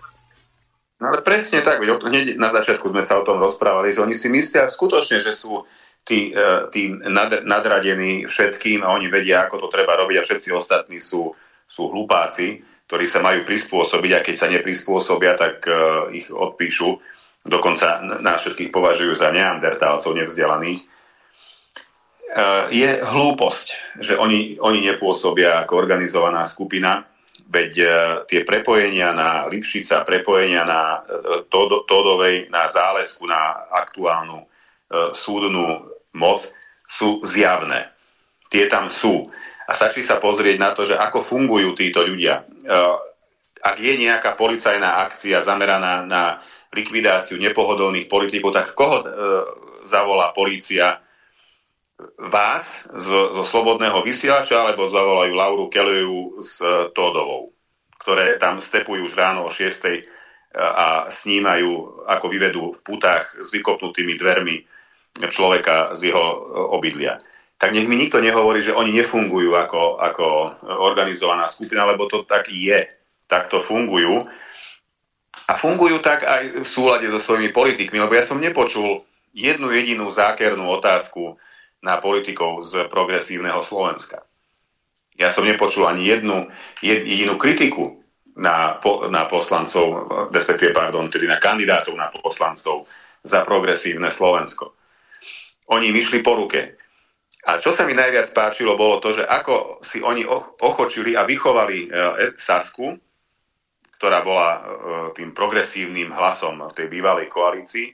A v momente, ako ich prestali potrebovať, ako už povalili všetky vlády, tak ich odkopli, začali ich extrémne kritizovať. Toto všetko je koordinované a toto všetko je koordinované za jedným jediným účelom, aby tieto progresívne sily vládli, avšak nedokážu si pomôcť a nedokážu presvedčiť ľudí, že majú pravdu, pretože tú pravdu jednoducho nemajú. A môžu tu vymýšľať a rozprávať všetky hlúposti. Viete, ako sa pozrie bežný človek napríklad na takého hríba, ktorý má v kancelárii zavesenú vlajku Spojených štátov a ospevuje, že ako sa mu to strašne páčilo, keď americké deti pred vyučovaním si zaspievali americkú hymnu, ako sa mu to strašne páčilo, ako mali Američania na svojich domoch alebo pred svojimi domami na stožiari vyvesenú americkú vlajku, že toto je to práve patriotické a že keď to isté robia Slováci, tak to je nevkusné a je to vulgárne a tupé a neviem aké. Tak čo si má človek pomyslieť o takomto človeku? Svinským krokom hnať tam, kde sa mu páči. Ale on ostáva tu a plní úlohy u nás. Takisto, ako plnil úlohy v SME pán Nikolson, o ňom je podozrivo ticho už dosť dlhšiu dobu. Takže je to organizovaná skupina a zaslúži si byť tam, kde sa podľa rozhodnutia premiéra Fica asi aj chystajú. Takže nech diváci nečítajú, nepozerajú, nepočúvajú. Nech počúvajú a čítajú pravdu tam, kde tá pravda skutočne je. A viete, ešte taká myšlienka, ešte jedna myšlienka. Mi dovolte, ja som počul aj v Slobodnom vysielači, ale napríklad aj v Infovojne moderátorov veľmi kriticky sa vyjadrovať aj o predstaviteľoch súčasnej vládnej moci. Takže to neobstojí, že ste servilní voči niekomu. Takže to absolútne nie. No len treba rozlišovať obsahovú stránku, veď napríklad aj tá včerajšia relácia, ktorú sme mali s inžinierom Jurajom Štubniakom, tam sme riešili takú otázku, že či za úplne smiešnú sumu obrovskú fabriku bývalá hlinikáreň závody SMP, teraz Slovalko, sa má odkúpiť za 2,7 milióna eur. Chápete? Fabrika, ktorá má hodnotu možno 500 miliárd, tak teraz títo špekulanti, či už z norskej vlády a norského penzijného fondu a Hydroalko, či ako sa tá firma norská volá, a samozrejme traja najprešpekulovanejší špekulanti, ktorí sa nazývajú oligarchovia okolo Slava Haščáka a spol, tak oni, len aby vyťahli z tej fabriky čo najviac peňazí, tak znížili hodnotu toho majetku na 2,7 milióna eur a za takúto sumu, samozrejme fabrika je v likvidácii alebo zavretá, pretože oni čo dostávajú, a teraz sa podržte, 100 miliónov eur od nás, daňových poplatníkov, tak oni si peniaze vyviezli do Norska, alebo ja neviem, kde má ten Haščák tie všetky daňové raje. Matovič hovoril, že na Cypre, neviem, či v Nikozii, alebo kde konkrétne, bol pozerať tie schránky, penty, ale to nie je podstatné. Podstatné je to, že nábeh tej fabriky bude stáť 150 miliónov. To je odhadovaná cena, nikto nech ma neberie vážne, že by to presne toľko muselo byť. Takisto sa aj Dani Kollár vyjadril, alebo po prípade Pavol Foriš, lenže na druhej strane my platíme elektrinu Slovalku a na druhej strane oni tú elektrinu, keď zavreli ten podnik, tak ju predali s obrovským ziskom. Čiže my im zaplatíme elektrinu, my im zaplatíme zamestnancov, my im zaplatíme odvody a ešte oni neplatia na Slovensku dane. A teraz, ak chcú, aby tých 800, možno 1000 ľudí bolo znovu zamestnaných, tak bude treba, aby Slovenská republika naliala 150 miliónov na znovu obnovenie výroby, v čom zrejme zase bude tá štátna dotácia cez URSO. A ešte taká úplná maličkosť. My ako bežní spotrebitelia platíme 100%. Oni majú 90% úsporu. Takže ak, čo ja viem, megawatt stojí 30 eur, tak oni to majú za 3 eurá. Chápete elementárnu podstatu tejto Haščákovej schémy, ako tunelovať Slovenskú republiku a pritom sa tváriť ako spasiteľ. Viete, toto je to najhoršie. Na to sme si už z minulosti zvykli, že tu sa peniaze tunelovali len jedným smerom. Takže z tohto pohľadu nič nové pod slnkom. Ale máme teraz nového ministra životného prostredia, máme tu novú vládu, ktorá teraz v tomto prípade môže ukázať to, že kde sú červené čiary. Ja ľutujem tých 400 zamestnancov, ktorí stratili prácu. Akurát som sa dozvedel, že ďalší dodávateľ, subdodávateľia zamestnávali ďalších 1000 zamestnancov. Čiže nejaký kompromis tu budeme musieť v tomto nájsť. Avšak ja čo sa pamätám, keď sa riešil tento problém Slováka za minulej vlády, tak ten problém toho, že prečo sa im nedotovala elektrika a prečo nedostali podporu, bol práve vlastník. Čo si myslím, že by sa nemalo takto riešiť v demokratickej spoločnosti, že ja nedám peniaze fabrike len preto, pretože jej majiteľom je niekto, osoba X. Takže s týmto som nesúhlasil už vtedy, avšak keď som sa dozvedel, že koľko zarobili, tak ten extrémny zisk, ktorý oni mali, tak to bolo tiež také až priťahnuté za pačesy. No, ja neviem, či sa tu dá nájsť vhodný kompromis taký, ktorý by bol dobrý pre všetkých. Bude veľmi veľa závisieť od toho, ako sa dohodne nový minister alebo vláda s vlastníkom. V každom prípade by som bol veľmi rád, ak by tí ľudia svoju prácu mali naďalej. Takže ja mám hlavne tento narratív pred sebou a nie je v tomto smere úplne jedno, ako sa volá vlastník. Dobre, to bola len taká poznámka na margo, že napriek tomu, že napríklad s Tomášom Tarabom alebo so štátnym tajomníkom Filipom Kufom máme nadštandardne dobré vzťahy, tak napriek tomu hovoríme o tom, že čo sa robí, aké zlodejiny sa tam robia a budeme hľadieť Tomášovi Tarabovi a takisto Filipovi Kufovi na prsty, že ako budú nakladať kvázi naši zamestnanci s našimi peniazmi, lebo oni sa dostali zásluhou, najmä alternatívy a takisto aj ďalších týchto médií a samozrejme aj cez Facebook, kde majú veľa odberateľov a tak ďalej, ale podstatné je niečo iné.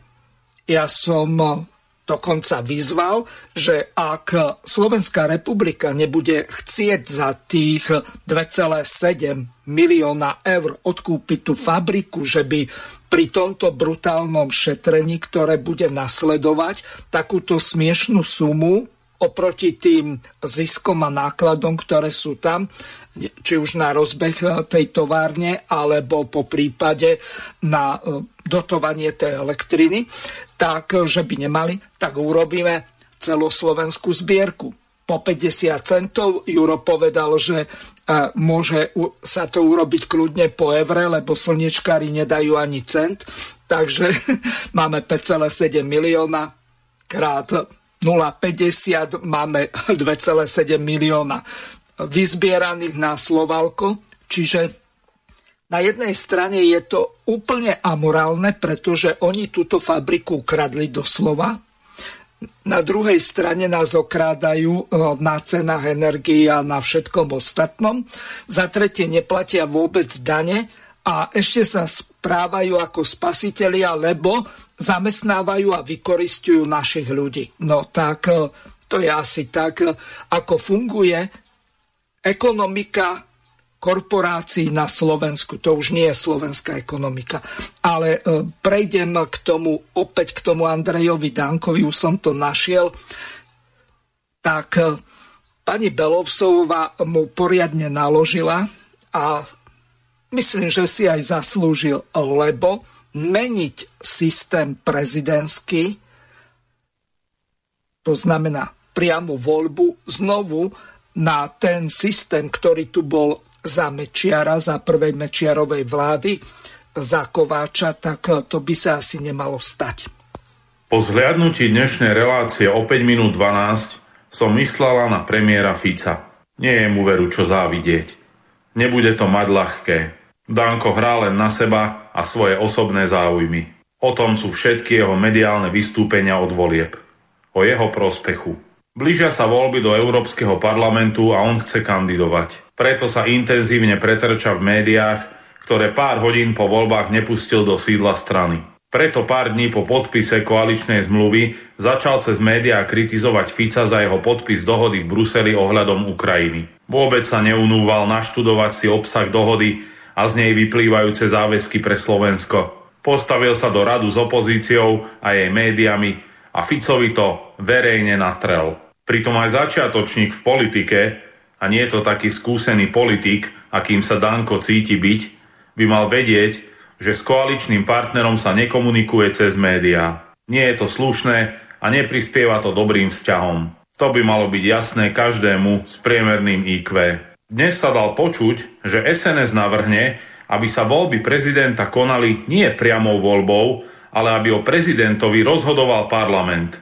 To ja hádam vôbec po prvýkrát, keď politická strana navrhuje ostatným koaličným partnerom zmenu ústavy Slovenskej republiky cez médiá. Nové časy? Nová politická kultúra? A mysliteľ, štátnik a politik v jednej osobe to dorazil jemnou vyhrážkou, že ak sa koalícia nedohodne na spoločnom kandidátovi na prezidenta, jeho strana navrhne vlastného kandidáta. Dankovho spoludiskutujúceho Šimečku považujem za decko v politike.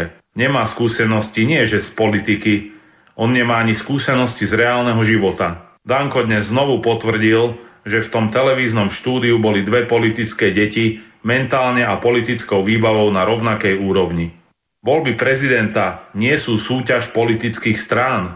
V nich nejde o pretláčanie rúk a dokazovanie si, kto, ktorý predseda politickej strany má väčšie ego. Ide o osud Slovenska. A komu to ešte nie je jasné, mal by si zrekapitulovať, čím všetkým dokázala za tie roky Zuzana Čaputová poškodiť záujmy Slovenska. Bolo toho veru dosť. Je smutné, že ten, kto zo seba pred voľbami robil najväčšieho národniara, zabudol len, čo s odratými ušami preliezol do parlamentu na záujmy Slovenska a občanov. Teraz je to pre neho len tá istá obohraná pesnička. Ja, jenom ja. A ešte jedna zvuková ukážka na túto tému okolo zmeny systému volieb z priamej voľby, kde kandidáta si môžu po vyzbieraní 15 000 podpisov navrhnúť aj občania, nemusia byť viazaní na podporu 15 poslancov Národnej rady, aby mohli kandidovať. Mal by prezidenta voliť parlament. Stalo sa to zatiaľ len v prípade Kováča. Prečo je podľa odborníka priama demokracia lepšia pre občanov? Video. Líder národniarov Andrej Danko si myslí, že hlavu štátu by mala voliť Národná rada Slovenskej republiky. Otvoriť by chcel otázku zmeny ústavy. Danko skonštatoval, že ústava Slovenskej republiky bola tvorená v súlade s parlamentnou demokraciou, preto by mal prezidenta voliť parlament. Priama voľba prezidenta je určite reprezentatívnejšia. Každý volič má právo rozhodnúť sa a víťaz postúpi na základe absolútnej väčšiny. Kdežto v prípade voľby v pléne Národnej rady by sa prezidentom stal človek na základe koaličnej väčšiny. Myslí si politológ Tomáš Koziak. Ak by sme volili prezidenta na základe voľby v parlamente, výsledok prezidentských volieb by bol určite iný, poznamenal Koziak. Podľa slov odborníka, ak by Petra Pellegriniho volil parlament, mal by pozíciu prezidenta takmer istú. Naopak Zuzana Čaputová by v tejto konštelácii politických síl v parlamente určite voľby nevyhrala. Prezidenta volia občania Slovenskej republiky v priamych voľbách od roku 1999. Prezident Michal Kováč bol prvým a zároveň aj posledným prezidentom, ktorého v roku 1993 volili poslanci Národnej rady Slovenskej republiky. V septembri 1998 sa vtedajšia vládna koalícia dohodla na zmene spôsobu voľby hlavy štátu a prezidenta odvtedy volia priamo občania. Podľa Koziaka je priama voľba prezidenta vhodnejšia a lepšia pre občanov. Pokiaľ je to len trochu možné, treba preferovať priamu formu demokracie. To znamená priamo občanov zapojiť do rozhodovania o veci verejných, hovorí Koziak s tým dôvedkom, že takýmto spôsobom môže byť prezident protiváhou vlády. Pri priamej voľbe disponuje prezident vysokou dávku nezávislosti tým, že má mandát od voličov a nemusí byť vďačný vládnej koalícii, ktorá ho do funkcie dostala, zdôraznil. Pokiaľ by bol prezident volený priamo v parlamente, v princípe by vládnej koalícii išiel na ruku, upozorňuje odborník. Michal Kováč bol chyba v systéme. Vymkol sa spod kontroly Vladimíra Mečiara, zdôraznil v tejto súvislosti Koziak. Ako ďalej ozrejmil, Mečiar v podstate nechal zvoliť Kováča s tým, že prezident pôjde vládnej koalícii na ruku a bude koalícii pomáhať vládnuť, no nestalo sa tak. Kritici priamej voľby prezidenta zvykli uviesť, že tento systém umožňuje dostať do funkcie hlavy štátu aj politických nováčikov, ktorí nemajú za sebou žiadnu politickú minulosť ani skúsenosti. Takže toľko, ja skôr ako vám dám slovo a na dlhšie, tak pripomeniem našim poslucháčom, že druhá časť tejto relácie je kontaktná, pokiaľ máte nejaké otázky na doktora Juraja Gyimesiho, tak môžete využiť telefónne číslo +421 910 473 440, samozrejme spárované aplikácie, Telegram, Signál, WhatsApp. Posledná poznámka.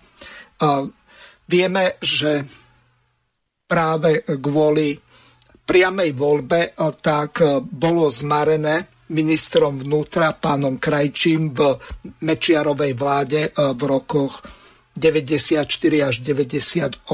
Tuším, že to bolo v roku 1997 to referendum.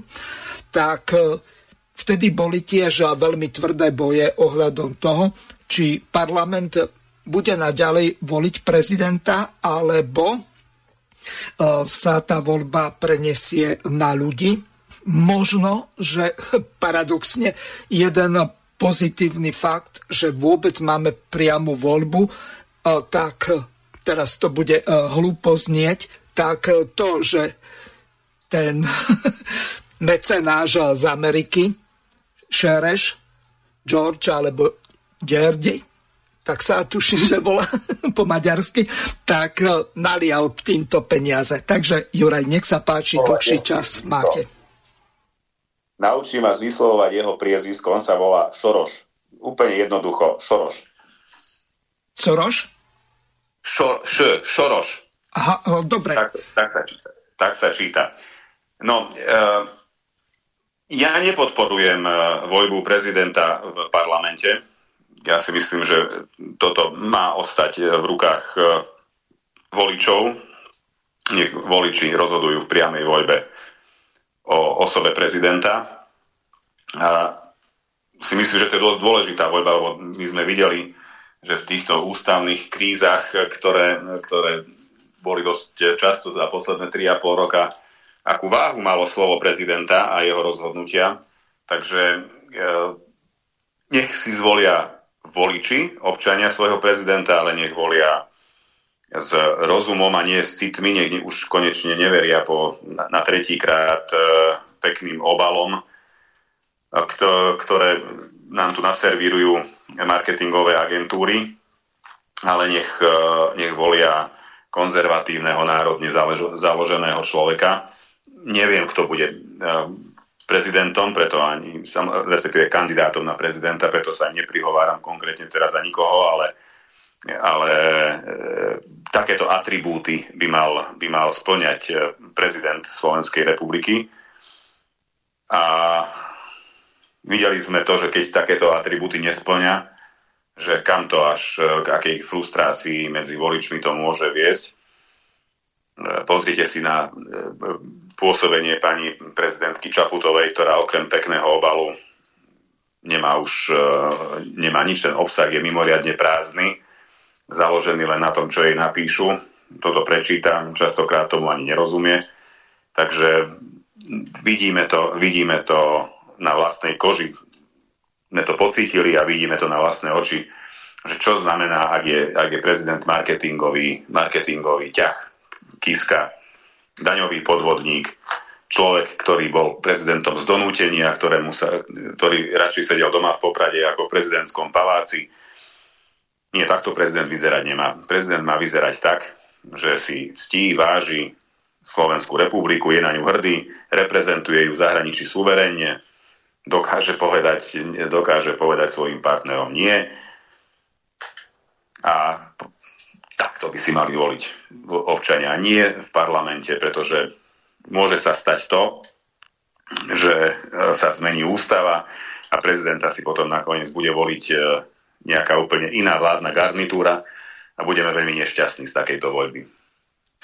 No ešte v prípade prezidenta je tam ten blokačný mechanizmus, niekto hovorí systém brzd a protiváh, aby ten parlament, pokiaľ má nedaj Boh ústavnú väčšinu, aby sa neotrhol, ako sa hovorí, z reťaze, hoci práve za vašej vlády, tak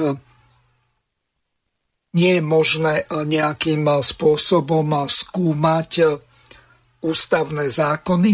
Mohli by ste sa aj k tomuto vyjadriť, lebo toto mi dosť dlho vrta v hlave. O čo sa tam vtedy jednalo, keď ste ústavnému súdu odobrali právomoc skúmať ústavné zákony? Toto vychádzalo, alebo toto rozhodnutie vychádzalo ešte z jednej veľmi dávnej judikatúry, ešte z 90. rokov, ktorá hovorila o tom, že vraj, ak Národná rada príjme ústavný zákon, to znamená, že 90 poslancov zmení ústavu alebo ústavný zákon, tak tam už nie je dohľad ústavného súdu nad ústavnosťou možný, pretože sa mení samotná ústava. No len ja si myslím, že toto bolo namierené proti niečomu úplne inému, než proti tomu, aby ústavný súd mohol alebo nemohol posudzovať. Myslím si, že pokiaľ sa dobre pamätám, a teraz nechcem kecať, lebo to už je dosť dávno, že sa to schvaľovalo asi v pandémii. A či to nemalo náhodou? Vtedy bolo, Juraj, ja vám to priblížim, keď pred Vianocami pod tými igelitmi tí pozitívni hlasovali poslanci. Mm-hmm. No tak potom to bolo potom jednoznačne kvôli tomu. Mm-hmm. Nuž, dobre. Opäť sa vrátime k dnešnému vystrájaniu súdružky Remišovej v parlamente. Neviem, ja som to chvíľu sledoval, bolo to celkom zábavné, tak si to teraz vypočujeme. Celkom ma bude zaujímať váš názor na to, lebo v podstate to ide v nejakom jednom šiku s tým, o čom celý čas tejto relácie a na nejaké malé výnimky hovoríme. Ďakujem pekne, pani poslankyňa Remišová. Ďakujem. Navrhujem, aby bol do programu rokovania Národnej rady zaradený nový bod, v rámci ktorého Národná rada príjme uznesenie, ktorým zaviaže vládu Slovenskej republiky, aby mali všetky médiá rovnaký a spravodlivý prístup k informáciám všetkých orgánov verejnej moci. Odôvodnenie: Robert Fico protizákonne obmedzuje prístup k informáciám pre vybrané médiá, ktoré nezdieľajú, prípadne sú kritické k jeho deštrukčnej politike nenávisti. Podľa zákona číslo 265 o vydavateľoch publikácií orgány verejnej moci, nimi zriadené rozpočtové organizácie a príspevkové organizácie, sú povinné na základe rovnosti poskytovať vydavateľovi periodickej publikácie, prevádzkovateľovi spravodajského portálu a tlačovej agentúre informácie o svojej činnosti s cieľom pravdivo, včas a všestranne informovať verejnosť. Je neprípustné a hlavne protizákonné rozdeľovať médiá na základe toho, či ich má alebo nemá predseda vlády rád a či pochlebujú vládnej garnitúre alebo nie. Takýto prístup je typický pre diktatúru. Pani poslankyňa predniesie ešte jeden procedurálny návrh, tak jej prosím opäť udelte čas. Alebo pani poslankyňa, tak, nech sa páči. Ďakujem veľmi pekne. Navrhujem, aby bol do programu rokovania Národnej rady zaradený nový bod, v rámci ktorého Národná rada príjme uznesenie, ktorým odsudzuje šikanu policajného dôstojníka Ladislava Koteka, ktorého demonštratívnym a šikanozným spôsobom prepadlo komando policajnej inšpekcie. Sú dôvodné podozrenia, že celá akcia šikanovania policajného dôstojníka Ladislava Koteka bola len pomstou zo strany súčasného šéfa policajnej inšpekcie pána Zuriana, ktorý je v tomto prípade osobne zaujatý. Demokratická spoločnosť nemôže tolerovať šikanu príslušníkov policajného zboru z dôvodu osobnej pomsty a vybavovania účtov. Uznesenia boli doručené pánovi predsedovi Národnej rady. Druhému návrhu, ktorý predložila pani poslankyňa Remišová, ktorá navrhuje, aby bol do programu rokovania Národnej rady zaradený nový bod, v rámci ktorého Národná rada príjme uznesenie, ktorým zaviaže vládu Slovenskej republiky, aby mali všetky médiá rovnaký a spravodlivý prístup k informáciám všetkých orgánov verejnej moci. Prosím, prezentujme sa a hlasujme. Prítomných 144 poslancov za 41, proti 60, zdržalo sa 41, nehlasovali dvaja. Konštatujem, že návrh sme neschválili. Pristúpime k druhému procedurálnemu návrhu pani poslankyne Remišovej, ktorá navrhuje, aby bol do programu rokovania Národnej rady zaradený nový bod, v rámci ktorého Národná rada príjme uznesenie, ktorým odsudzuje šikanu policajného dôstojníka Ladislava Koteka, ktorého demonstratívnym a šikanóznym spôsobom prepadlo komando policajnej inšpekcie. Prosím, prezentujme sa a hlasujme. Prítomných 144 poslancov, za 64, proti 73, zdržali sa 7. Konštatujem, že ani tento návrh nebol prijatý. A teraz na čo vlastne pani Remišová reagovala? No a čerešnička na torte. Včera som avizoval kroky proti nepriateľským médiám TV Markíza, Denník N, SME a portál Aktuality.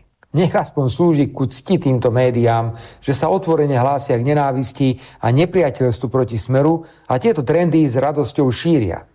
Dnes som rozhodol, že preveríme ich povolenie na vstup a prácu na úrade vlády, teda právo vstupovať na úrad a otravovať nás s ich otvoreným nepriateľstvom. Do rozhodnutia budú neželanými hostiami na úrade vlády. No, persona non grata, mainstream. No, Juraj, ako sa vy na toto vlastne dívate?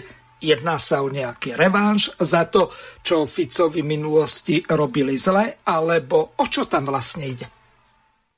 Myslíte teraz pri obmedzení prístupu tých novinárov? Áno, aj to a takisto aj, že odmietajú smeráci chodiť, čo ja viem, do Markízy alebo do Jojky, do niektorých relácií. Lebo v poslednom čase tam chodí len Danko.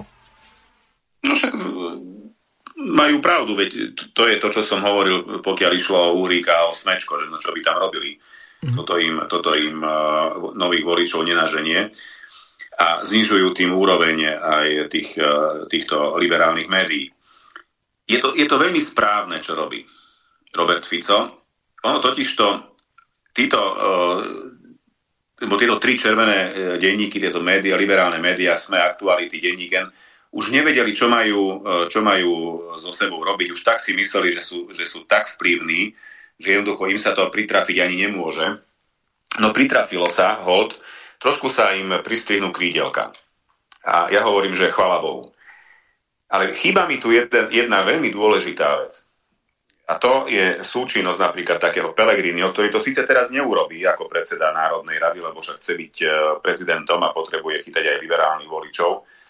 Ja by som napríklad zakázal aj to, aby si novinári po parlamente slobodne chodili s kamerami, naháňali poslancov, ministrov, poklikovali po nich. Toto by som im zakázal, lebo neviem, či ešte existuje v Európskej únii parlament, kde nie sú vymedzené priestory na takéto, dajme tomu, politické rozhovory, alebo samozrejme tlačovková miestnosť, tak tá je všade. A chýba mi trošku poriadku aj v Národnej rade. Jeden novinár, a teraz je úplne jedno, či je z alternatívneho média, alebo teda takzvaného alternatívneho média, alebo z média hlavného prúdu, musí rešpektovať pravidlá, ktoré nastaví ten, kto tie pravidlá nastavovať môže. A to je buď vedúci úradu vlády, alebo kancelár Národnej rady, alebo predseda Národnej rady, alebo predseda vlády. Ono totižto týmto sa nejakým spôsobom neznižuje kvalita poskytovania informácií. Totižto ak vy máte možnosť robiť rozhovory, možnosť natáčať v Národnej rade, ak máte možnosť chodiť na tlačové konferencie, čo si myslím, že sa obmedziť nedá, pretože je to len verejnoprávna budova, tak tým sa vaše právo neznižuje. Ale toto už je podľa mňa nadprávo, že vy môžete chodiť po celom parlamente a si tam slobodne natáčať poslancov, dokonca ešte niekedy aj pri jedení, ak obedujú v parlamentke. Toto sa mi už nepáči. A nepáči sa mi ani to naháňanie poslancov a ministrov po budove parlamentu. Je to také, na Slovensku je to folklór, ale je to také niekedy, až by som povedal, že dehonestujúce. A nejakú úroveň správania sa si to vyžaduje aj od novinárov. No a zároveň by som zaviedol aj povinný dress code pre novinárov. Ono tu sa mi zdá, že to už niekto raz chcel, neviem, či to nebol náhodou aj Danko, a vtedy sa proti nemu postavili, ale keď sa dress code vyžaduje od volených predstaviteľov ľudu, od poslancov a od ministrov, tak prečo by sme si do verejnej budove, ako je Národná rada Slovenskej republiky, nemohli to isté vyžadovať aj od novinárov.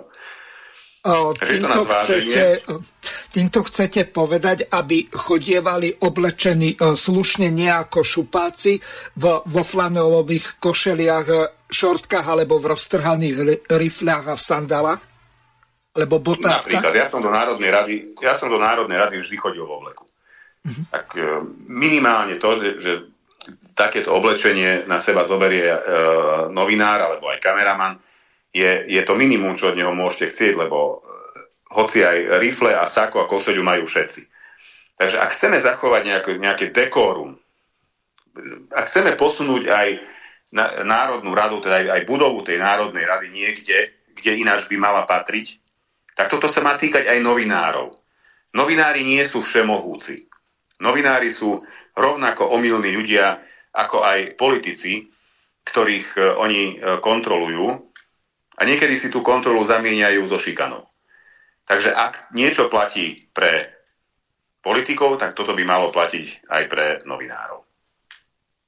No, ešte sa vrátim jednou takou ukážkou v rámci tej zásady Audi Alteram Partem. Dáme možnosť vyjadriť sa aj aktualitám.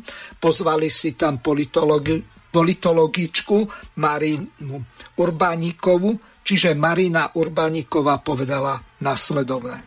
Úlohou médií skrátka je kritizovať, úlohou médií je snažiť sa identifikovať chyby, ktoré vládna moc robí. A na to tie médiá máme. Časť politikov to skrátka berie osobne. Opäť nastupuje otvorenie bez akéhokoľvek zakrývania mediálna soldateska. Je to skupina médií, v ktorej kľúčovú úlohu zohrávajú televízia Markíza, denníky SME a N a portál Aktuality. Ale žiaľ, potvrdzuje sa, že aj iné médiá, ktoré sa rozhodli od momentu vyhlásenia výsledkov volieb pokračovať v tom, čo proti nám robili roky. Či sme už boli v minulosti vo vláde alebo v opozícii. Najradšej by nám nasypali do kávy jed na potkanom. Zoberiem si takú televíziu Markíza. Mal som si radšej ruky a nohy polámať, keď som ju išiel, tuším v roku 1998, ako mladý politik brániť. Sloboda prejavu, to je aj šírenie kritických, niekedy šokujúcich informácií. A na to je treba Markízu, aby Markíza v plnej miere realizovala takúto slobodu prejavu, ako ju chápe celá Európa a nie iba časť slovenského politického spektra. Vieme totiž, s kým máme dočinenia. Najmä so skupinou odutých a nafúkaných redaktorov a moderátorov, ktorí sa nevedia obchať do kože.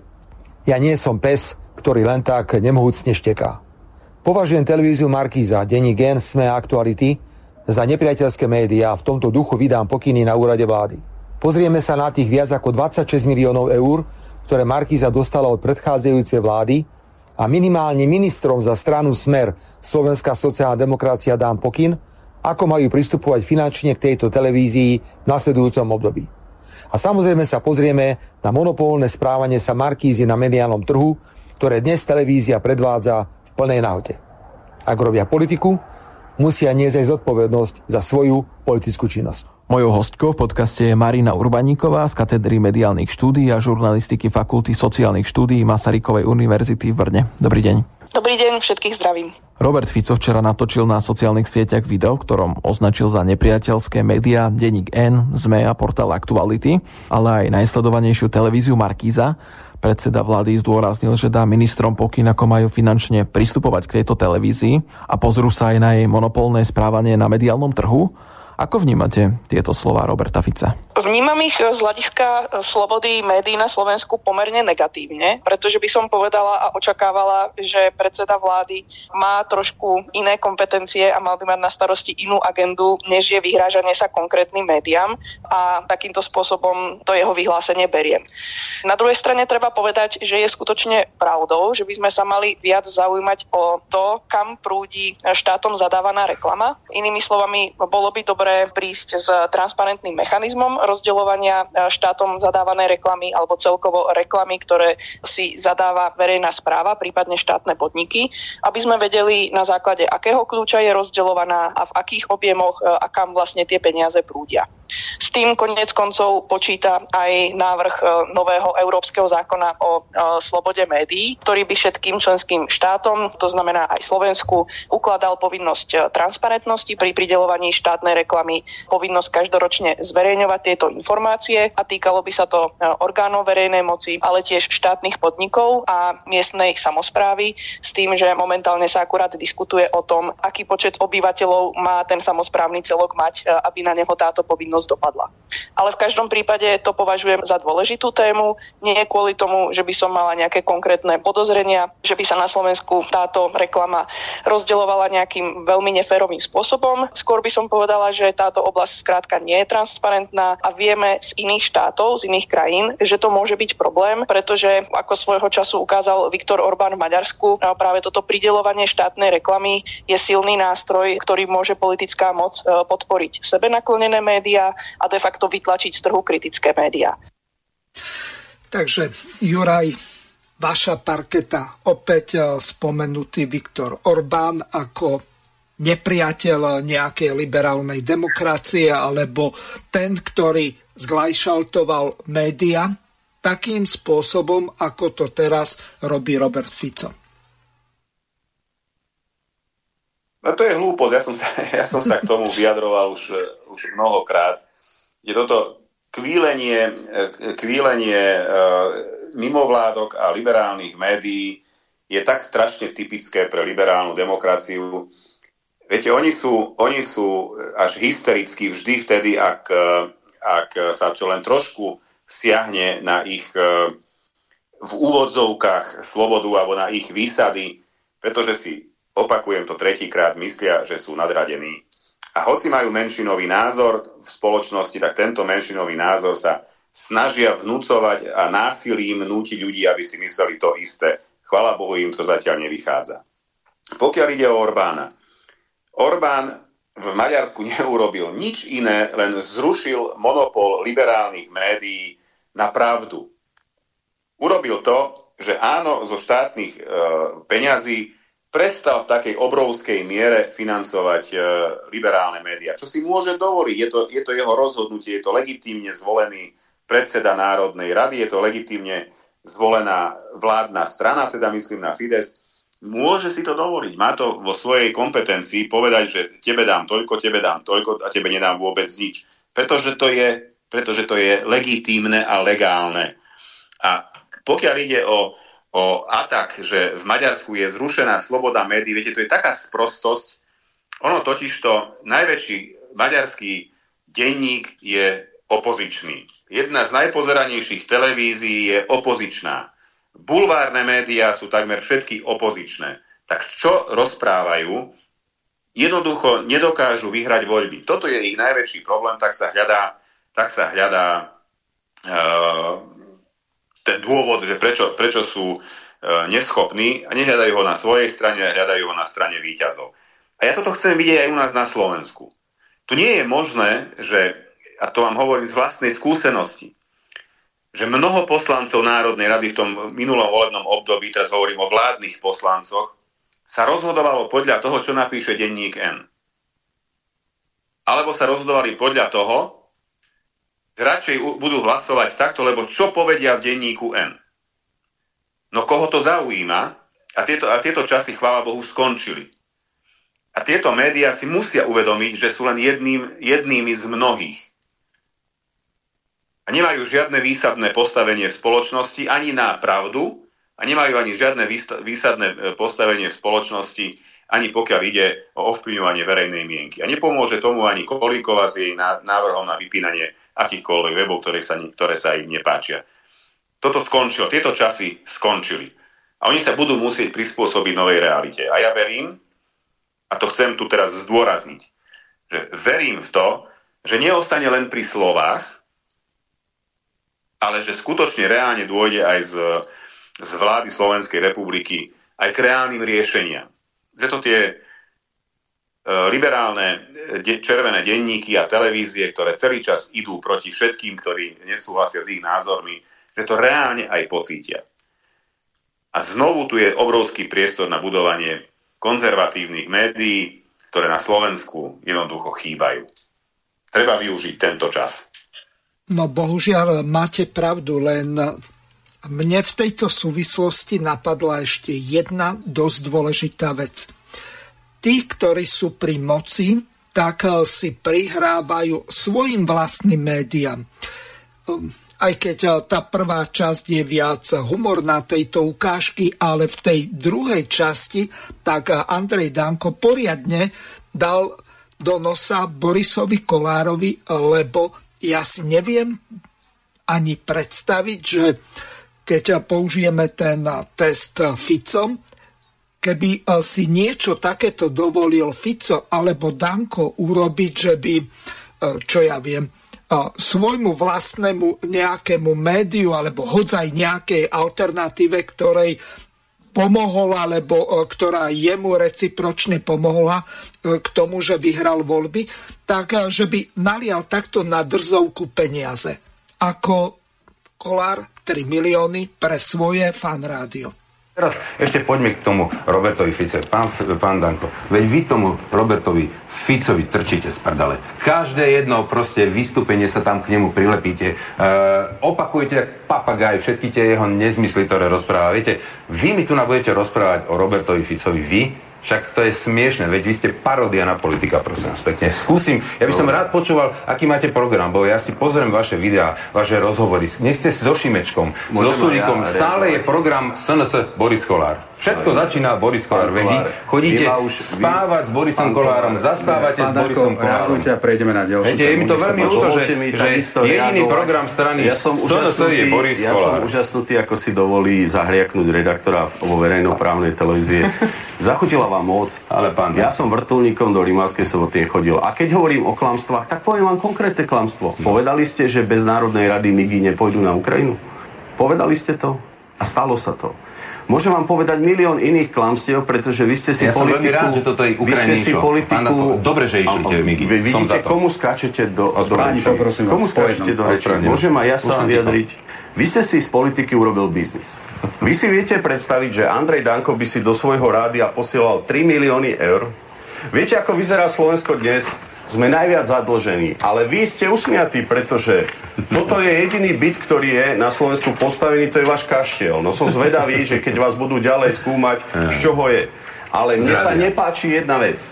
Vy ste hlasovali za to, že sa vypínali médiá. Sám máte fan rádio a jeden z mojich prvých zákonov bude, že každý majiteľ, ktorý je v politike a vlastní médiá, musí tak, ako pán Babiš v Čechách, ich predať. Pretože vy to využívate. Je predsa nepredstaviteľné, že vy pán si menujete... Pán Babiš ich nepredal, on to dal do zverejneckého fondu. Nie, ide ich predať. Lebo ich musí predať, schválil sa tam zákon. Pán redaktor, a ja vás prosím o trošku, áno, aby som sa mohol vyjadriť. Keď to, čo robí pán Kollár, je, že hádže ľudí cez palubu a klame. Pretože do fanrádia išli také milióny ako nikdy a dokonca z ministerstva, ktoré ste riadil. Ale čo je najväčší a najdržejší kšeft, je táto budova, o ktorej hovoríte, že vy s ňou nič nemáte. Za 10 rokov tam príde 14,5 milióna eur. Tá budova patrí partnerovi vašej bývalej priateľky, s ktorou máte dceru. Ja rodiny do politiky neťahám, ale vy ste si dovolili na poslednú chvíľu to, že táto budova je prenajatá pod firmu, o ktorú ste sa starali. Každý v tejto republike by chcel, aby si mohol dojdiť. Čo by ste robili so mnou, keby mi Gajdoš do mojej budovy dal štátnu firmu? Takže toto je vaša vizitka, vaše kšefty. No tak kšefty Borisa Kollára už skončili. Dokonca nemá ani štátnu dotáciu či tú finančnú podporu na chod strany. Takže postaral sa o seba. Juraj, vy ste sa ako poslanec na toto svinstvo, ktoré sa tam dialo, dívali ako? Vy ste čestný, zodpovedný človek. Nebolo vám z tohoto na zvracanie?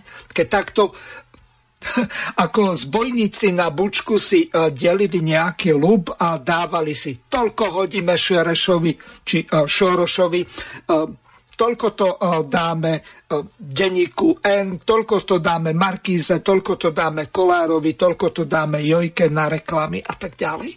Veď to je niečo nepredstaviteľné.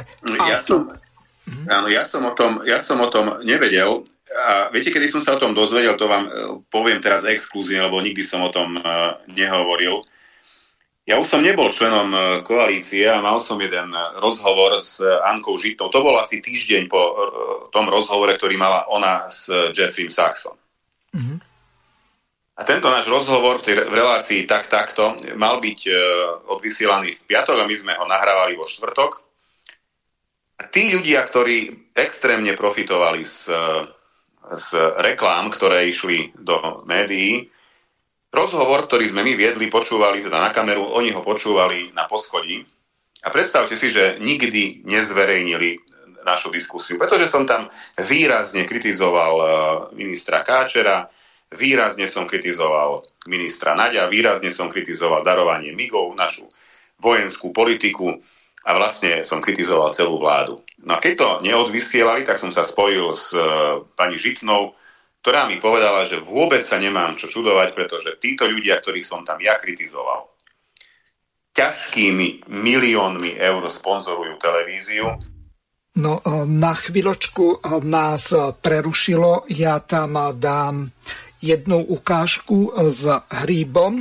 Oveľa bližšie, že debaty Kovačič-Hanzelovej, Bárdyho, Kostelného, ale aj tuto Hríba, napríklad so Zuzanou Čaputovou, poprípade s Igorom Matovičom a ďalšími, neniesli znaky nekritickej formálnej debaty. Však nie. Ale čo keby si prestal chlastať po fotbale a prestal si utierať rozkrok americkou zástavou, čo keby si šiel do archívu Infovojny, aby si videl, akým spôsobom sme my ľudia vypisovali, že som hovedo za to, čo robím. Hej. Kým vy ste škrapkali Smer, my sme ich dávali dole za to, čo robili. Danka takisto. O čom ty rozprávaš? Ty americký šialenec. O čom rozprávaš? Ale prosím ťa, samozrejme, on nemôže počúvať, lebo sa mu vyhodia výražky na zadku. Chrám Boh, aby to počúval. Ale že Čaputovej lezieš do ryti, až máš hlavu celú od hovna, to je v poriadku. To nie je problém, však pre Boha živého. Ale vidíš to. Takýmto spôsobom, však on to povie, nejakí hlupáci si povedia, však by neklamal a klame. A ja teraz mám vrajím, že je klamár. No a tak toto je. No, tak to fungujú oni. Si pamätám, kedy stav v debate s Kaliňákom bol 5-0 pre nás. Oni to, čo oni robia, vyhlasujú, že robia tí druhí. Ale veď, to je úplne, že prevrátenie reality. Naozaj keby ste si pozreli, ja neviem, ja nechcem ich menovať, tie tzv. Alternatívne médiá, ale keby ste si pozreli tam spôsob vedenia rozhovoru, alebo spôsob komentovania nejakej veci. Koľko si z toho počul, ty kretén? Alebo spôsob pohľadu na zahraničnú politickú, alebo na hocičo. Tak by ste mali pocit, že počkajte, to je nejaká organizovaná vec, že to prečo oni robia s tou bývalou opozíciou, že prečo to takto robia. No, aby sa bývalá opozícia dostala k moci, preto to tak robili. Ale normálne médiá to tak nerobia. Ale pokračujeme ďalej. Debatu Uhríba pod lampou. Pepe, ďakujem. Stojí to za to. Ja to môžem pauzovať, kedykoľvek sa ozveš. Okay. Oni teraz budú hovoriť, že toto je, dokonca som, Peter, ty si povedal, že oni hovoria, že zločinecká skupina dokonca. Organizovaná zločinecká skupina. Sú čo, že média? Že, tak poprvé, ja neviem o žiadnej organizovanosti medzi Petrom, mnou, Matúšom a do ešte a Smer Balogovou a... Všetci, čo tam sedia. My sa neorganizujeme. Matúš Kostelný, Bardy je tam, Eňo Korda a Hríb, hej. A Markízov, neviem o tom nič. Akože my sa stretávame raz za čas na pive, keď je po futbale, alebo neexistujú žiadne tajné ani netajné stretnutie. Neexistujú. Tu skúsi teda naštutovať spis vraždy Jána Kuciaka, Bar Apač, presne. Vy sa organizujete, kdeže by? Po druhé... No, po druhé dáme neskôr. Evka, môžeš pokračovať, už ťa pán Gyimesi počuje. Aj bude môcť odpovedať. Tak pozdravujem Michalovec z Stredné Slovensko na juh okresu. Pozdravujem pán Gyimesi. Dve také otázočky. Je tu áno, pán Gyimesi? Áno. Áno, dobrý večer, počúvam vás. Dobrý večer. Kedy pretiekla tá povestná kvapka, viete, trpezlivosti, lebo dosiahli ste krásny výsledok, čo sa týka teraz volieb, aj keď nie ste v parlamente, no myslím si, že máte našlepnuté na najbližších voľbách do Európarlamentu vysoko.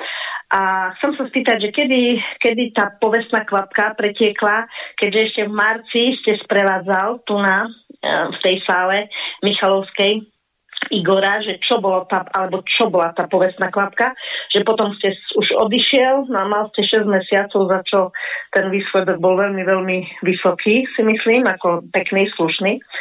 A jedna otázka a druhá, čo sa týka skoršie než eurovoľby, budú voľby prezidenta. Máte predstavu, koho by ste vy osobne rád videl vo funkcii prezidenta z tých mien, o ktorých sa už rozpráva, či chcete podporiť niekoho, či máte nejakú predstavu a kto by to mal byť podľa vás. A ešte taký malý detail, že to, čo bol ten igelitový zákon, ja tiež sledujem tú politiku, však Mirko, vieš, viac ako priemerne, tak bolo to nie pred Vianocami, ale bolo to presne 28.12.2020.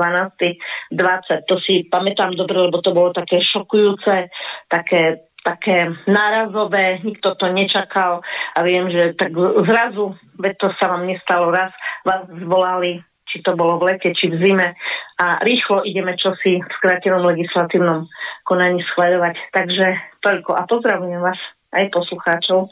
Ďakujem. Ja tiež ďakujem. Ďakujem pekne za otázky. Kedy sa to u mňa začalo lámať... Vtedy, keď som videl, akým strašným spôsobom reagujú hystericky liberálne médiá za pomoci Sasky na všetko to, čo malo byť konzervatívne, alebo na všetko to, čo malo pomôcť napríklad tehotným ženám, napríklad pri Sputniku, a pri všetkých ostatných veciach, ktoré nesúviseli s tým, že sa poklonkovalo a pochlebovalo liberálom.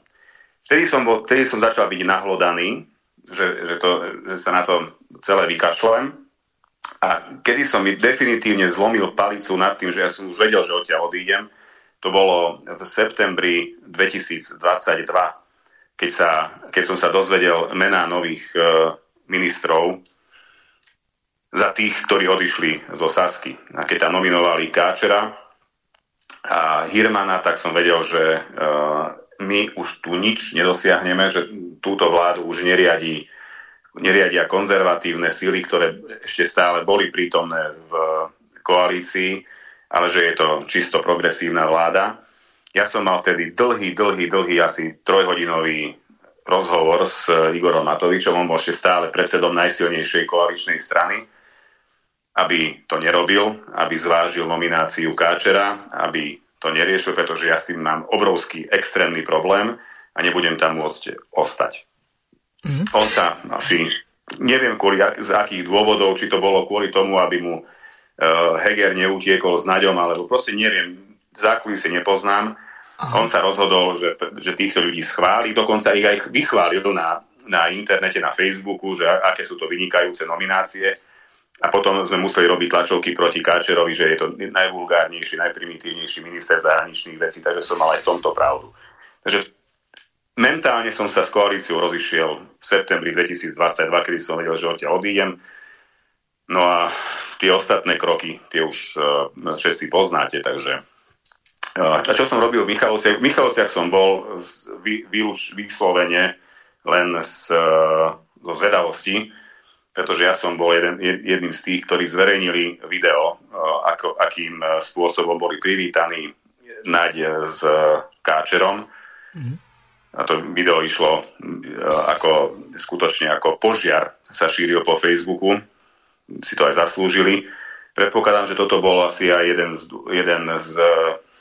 jedna z vecí, ktorá motivovala Matoviča, aby nakoniec túto diskusiu absolvoval aj on. Tak som sa tam išiel pozrieť, ale ja už som tedy nemal prakticky nič spoločné s nimi.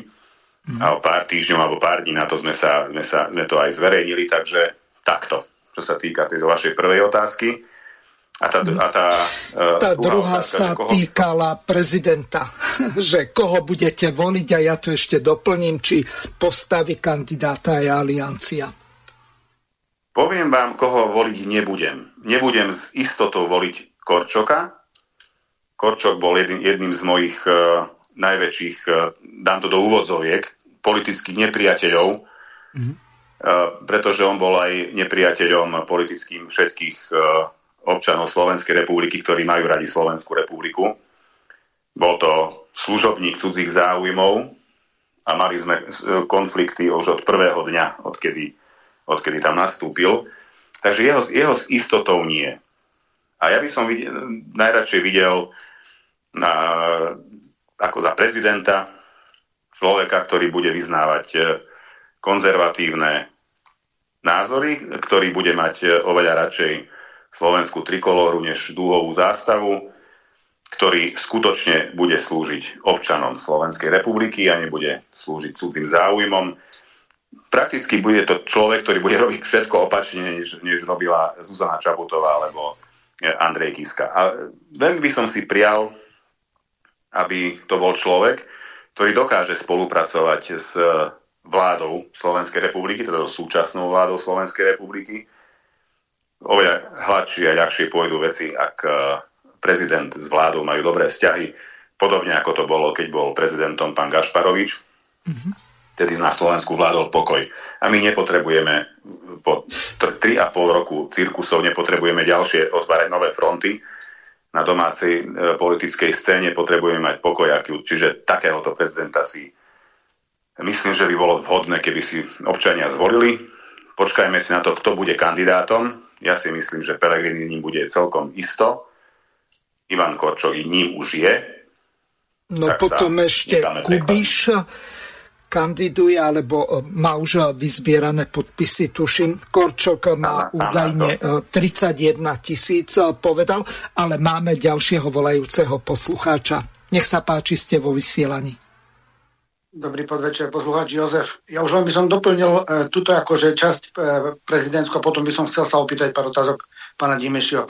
Pán Gyimesi, keď to tak sledujete a budete prichádzať ešte do týchto relácií, dokázali by ste s vašim názorom odhadnúť tých nasadených koňov, aby ste informovali nás, občanov, aby sme sa vyvarovali nesprávnemu hlasovaniu? Určite áno. Rozumiete? Áno, určite áno.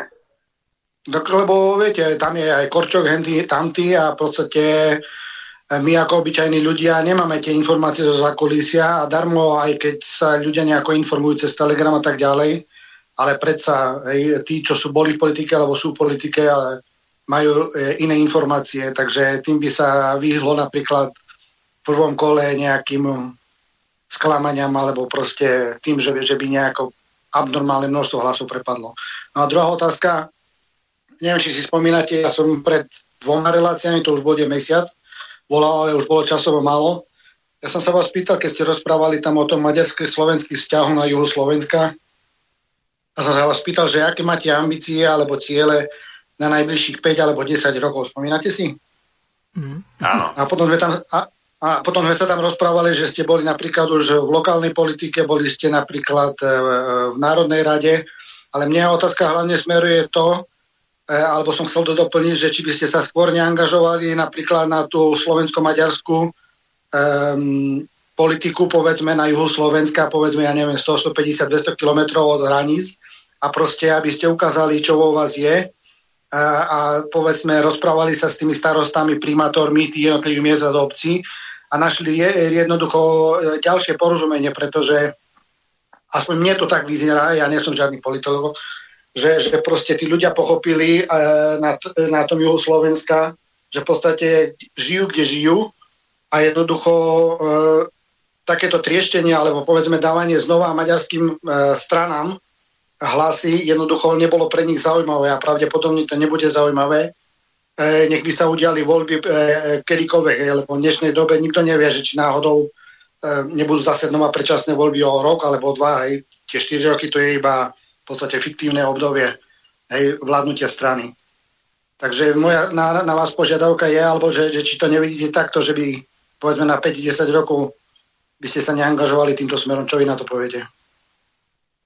Že to, vidíte to úplne presne a definovali ste vo vašej otázke a vlastne aj odpoveď na ňu.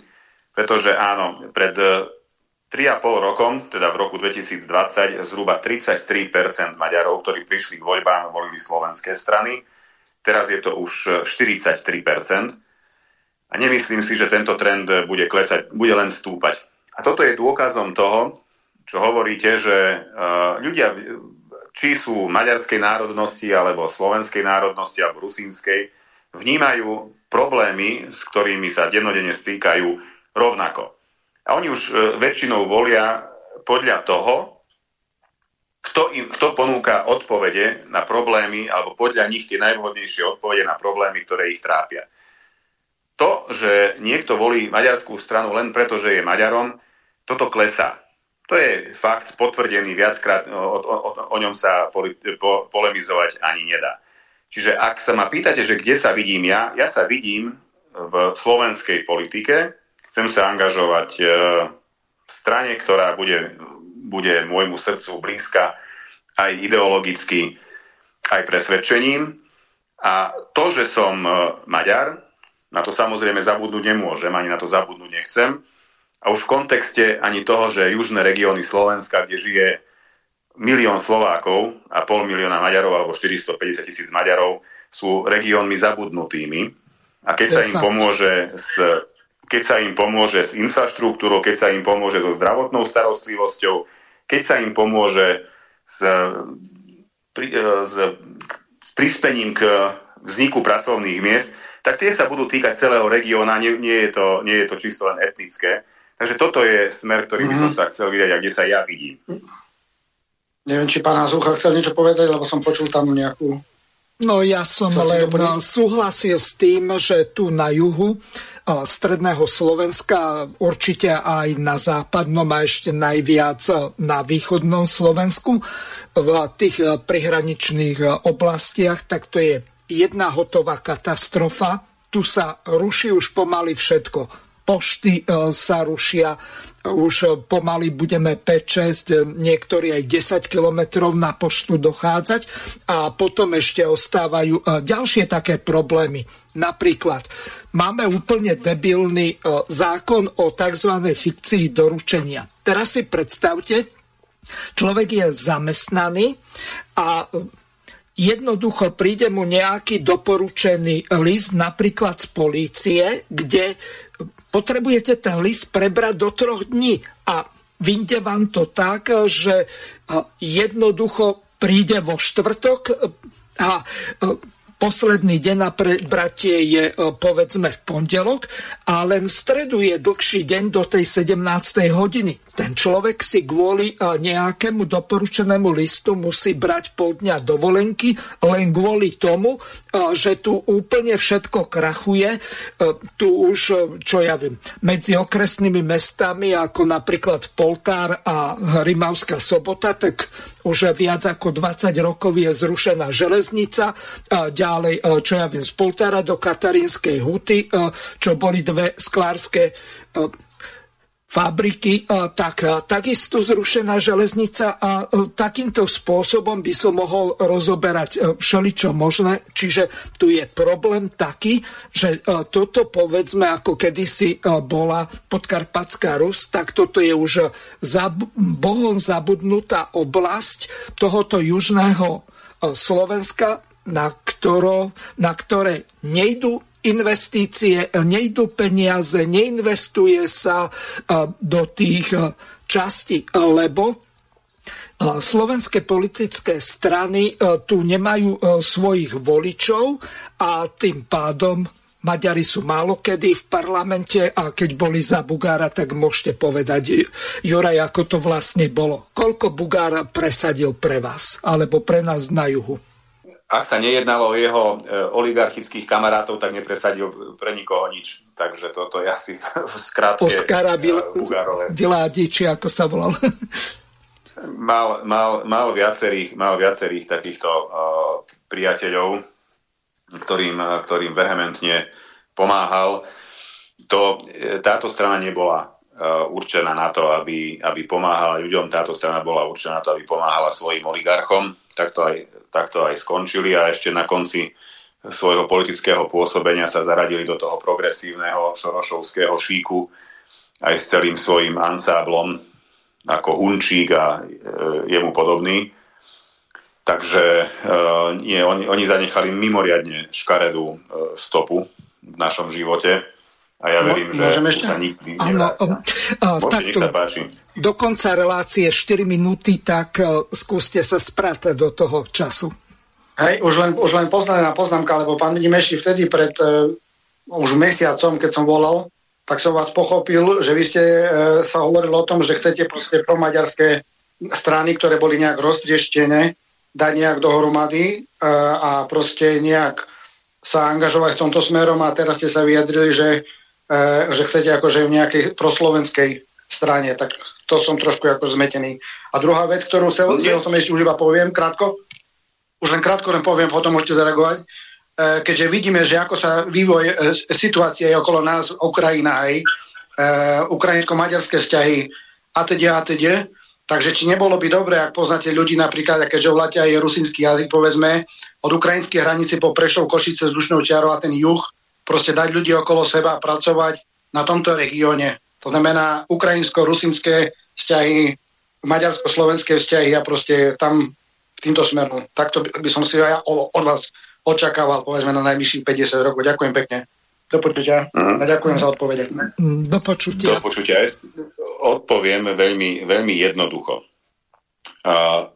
Pôsobiť v strane, ktorá sa stará o regionálny rozvoj nerozvinutých regiónov, a tu nemusíme sa baviť len o južnom Slovensku, my sa môžeme kľudne baviť aj o severovýchode Slovenska, okrese Medzilaborce, Vranov a týchto bohom zabudnutých regiónoch. To neznamená to, že ja sa nechcem venovať aj témam menšinovým, a to sa navzájom vôbec nevylučuje. Mm-hmm. Ja hovorím sa o tom, že ja viem, kam smeruje dnes strana Aliancia, a nie som si dnes istý, že pokiaľ sa mi to smerovanie nepodarí zmeniť, že či tam ostanem. Napriek tomu, že nie som ich členom, ja nie som členom strany. A to je už otázka na jednu ďalšiu reláciu, pretože nemyslím si, že je dobré, ak strana, ktorej voliči na 70 alebo na 80% sú konzervatívni, sa ide posúvať do stredu. Toto mi vyslovene vadí. No, Juraj, posledná minúta, tak vás poprosím o nejaké také krátke záverečné zhrnutie a rozlúčenie sa s poslucháčmi, lebo viacej času nemáme.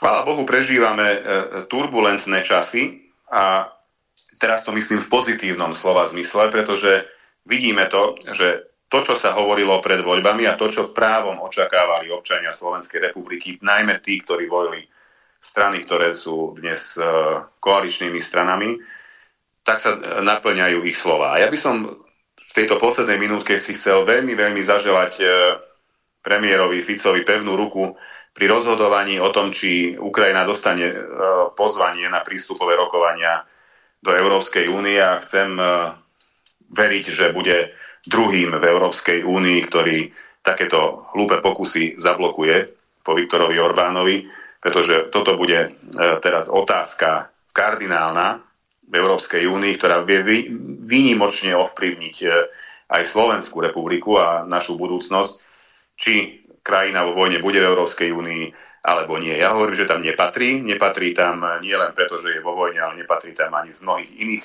dôvodov, ktoré teraz nemám čas rozoberať. Takže toto si želám na ten najbližší mesiac, a keď sa najbližšie stretneme, tak dúfam, že budeme hovoriť o tom, že Robert Fico mal gule a zablokoval to. Ďakujem veľmi pekne Jurajovi Gyimesimu, ktorý bol hosťom relácie, jeho autorskej Politické rozhovory s Györgyim Gyimesim. Pekný večer vám prajem, a takisto aj našim poslucháčom. Do počutia. Pekný večer. Všetko dobré. Ďakujem podobne. Táto relácia vznikla za podpory dobrovoľných príspevkov našich poslucháčov. I ty sa k nim môžeš pridať. Viac informácií nájdeš na www.slobodnyvysielac.sk. Ďakujeme.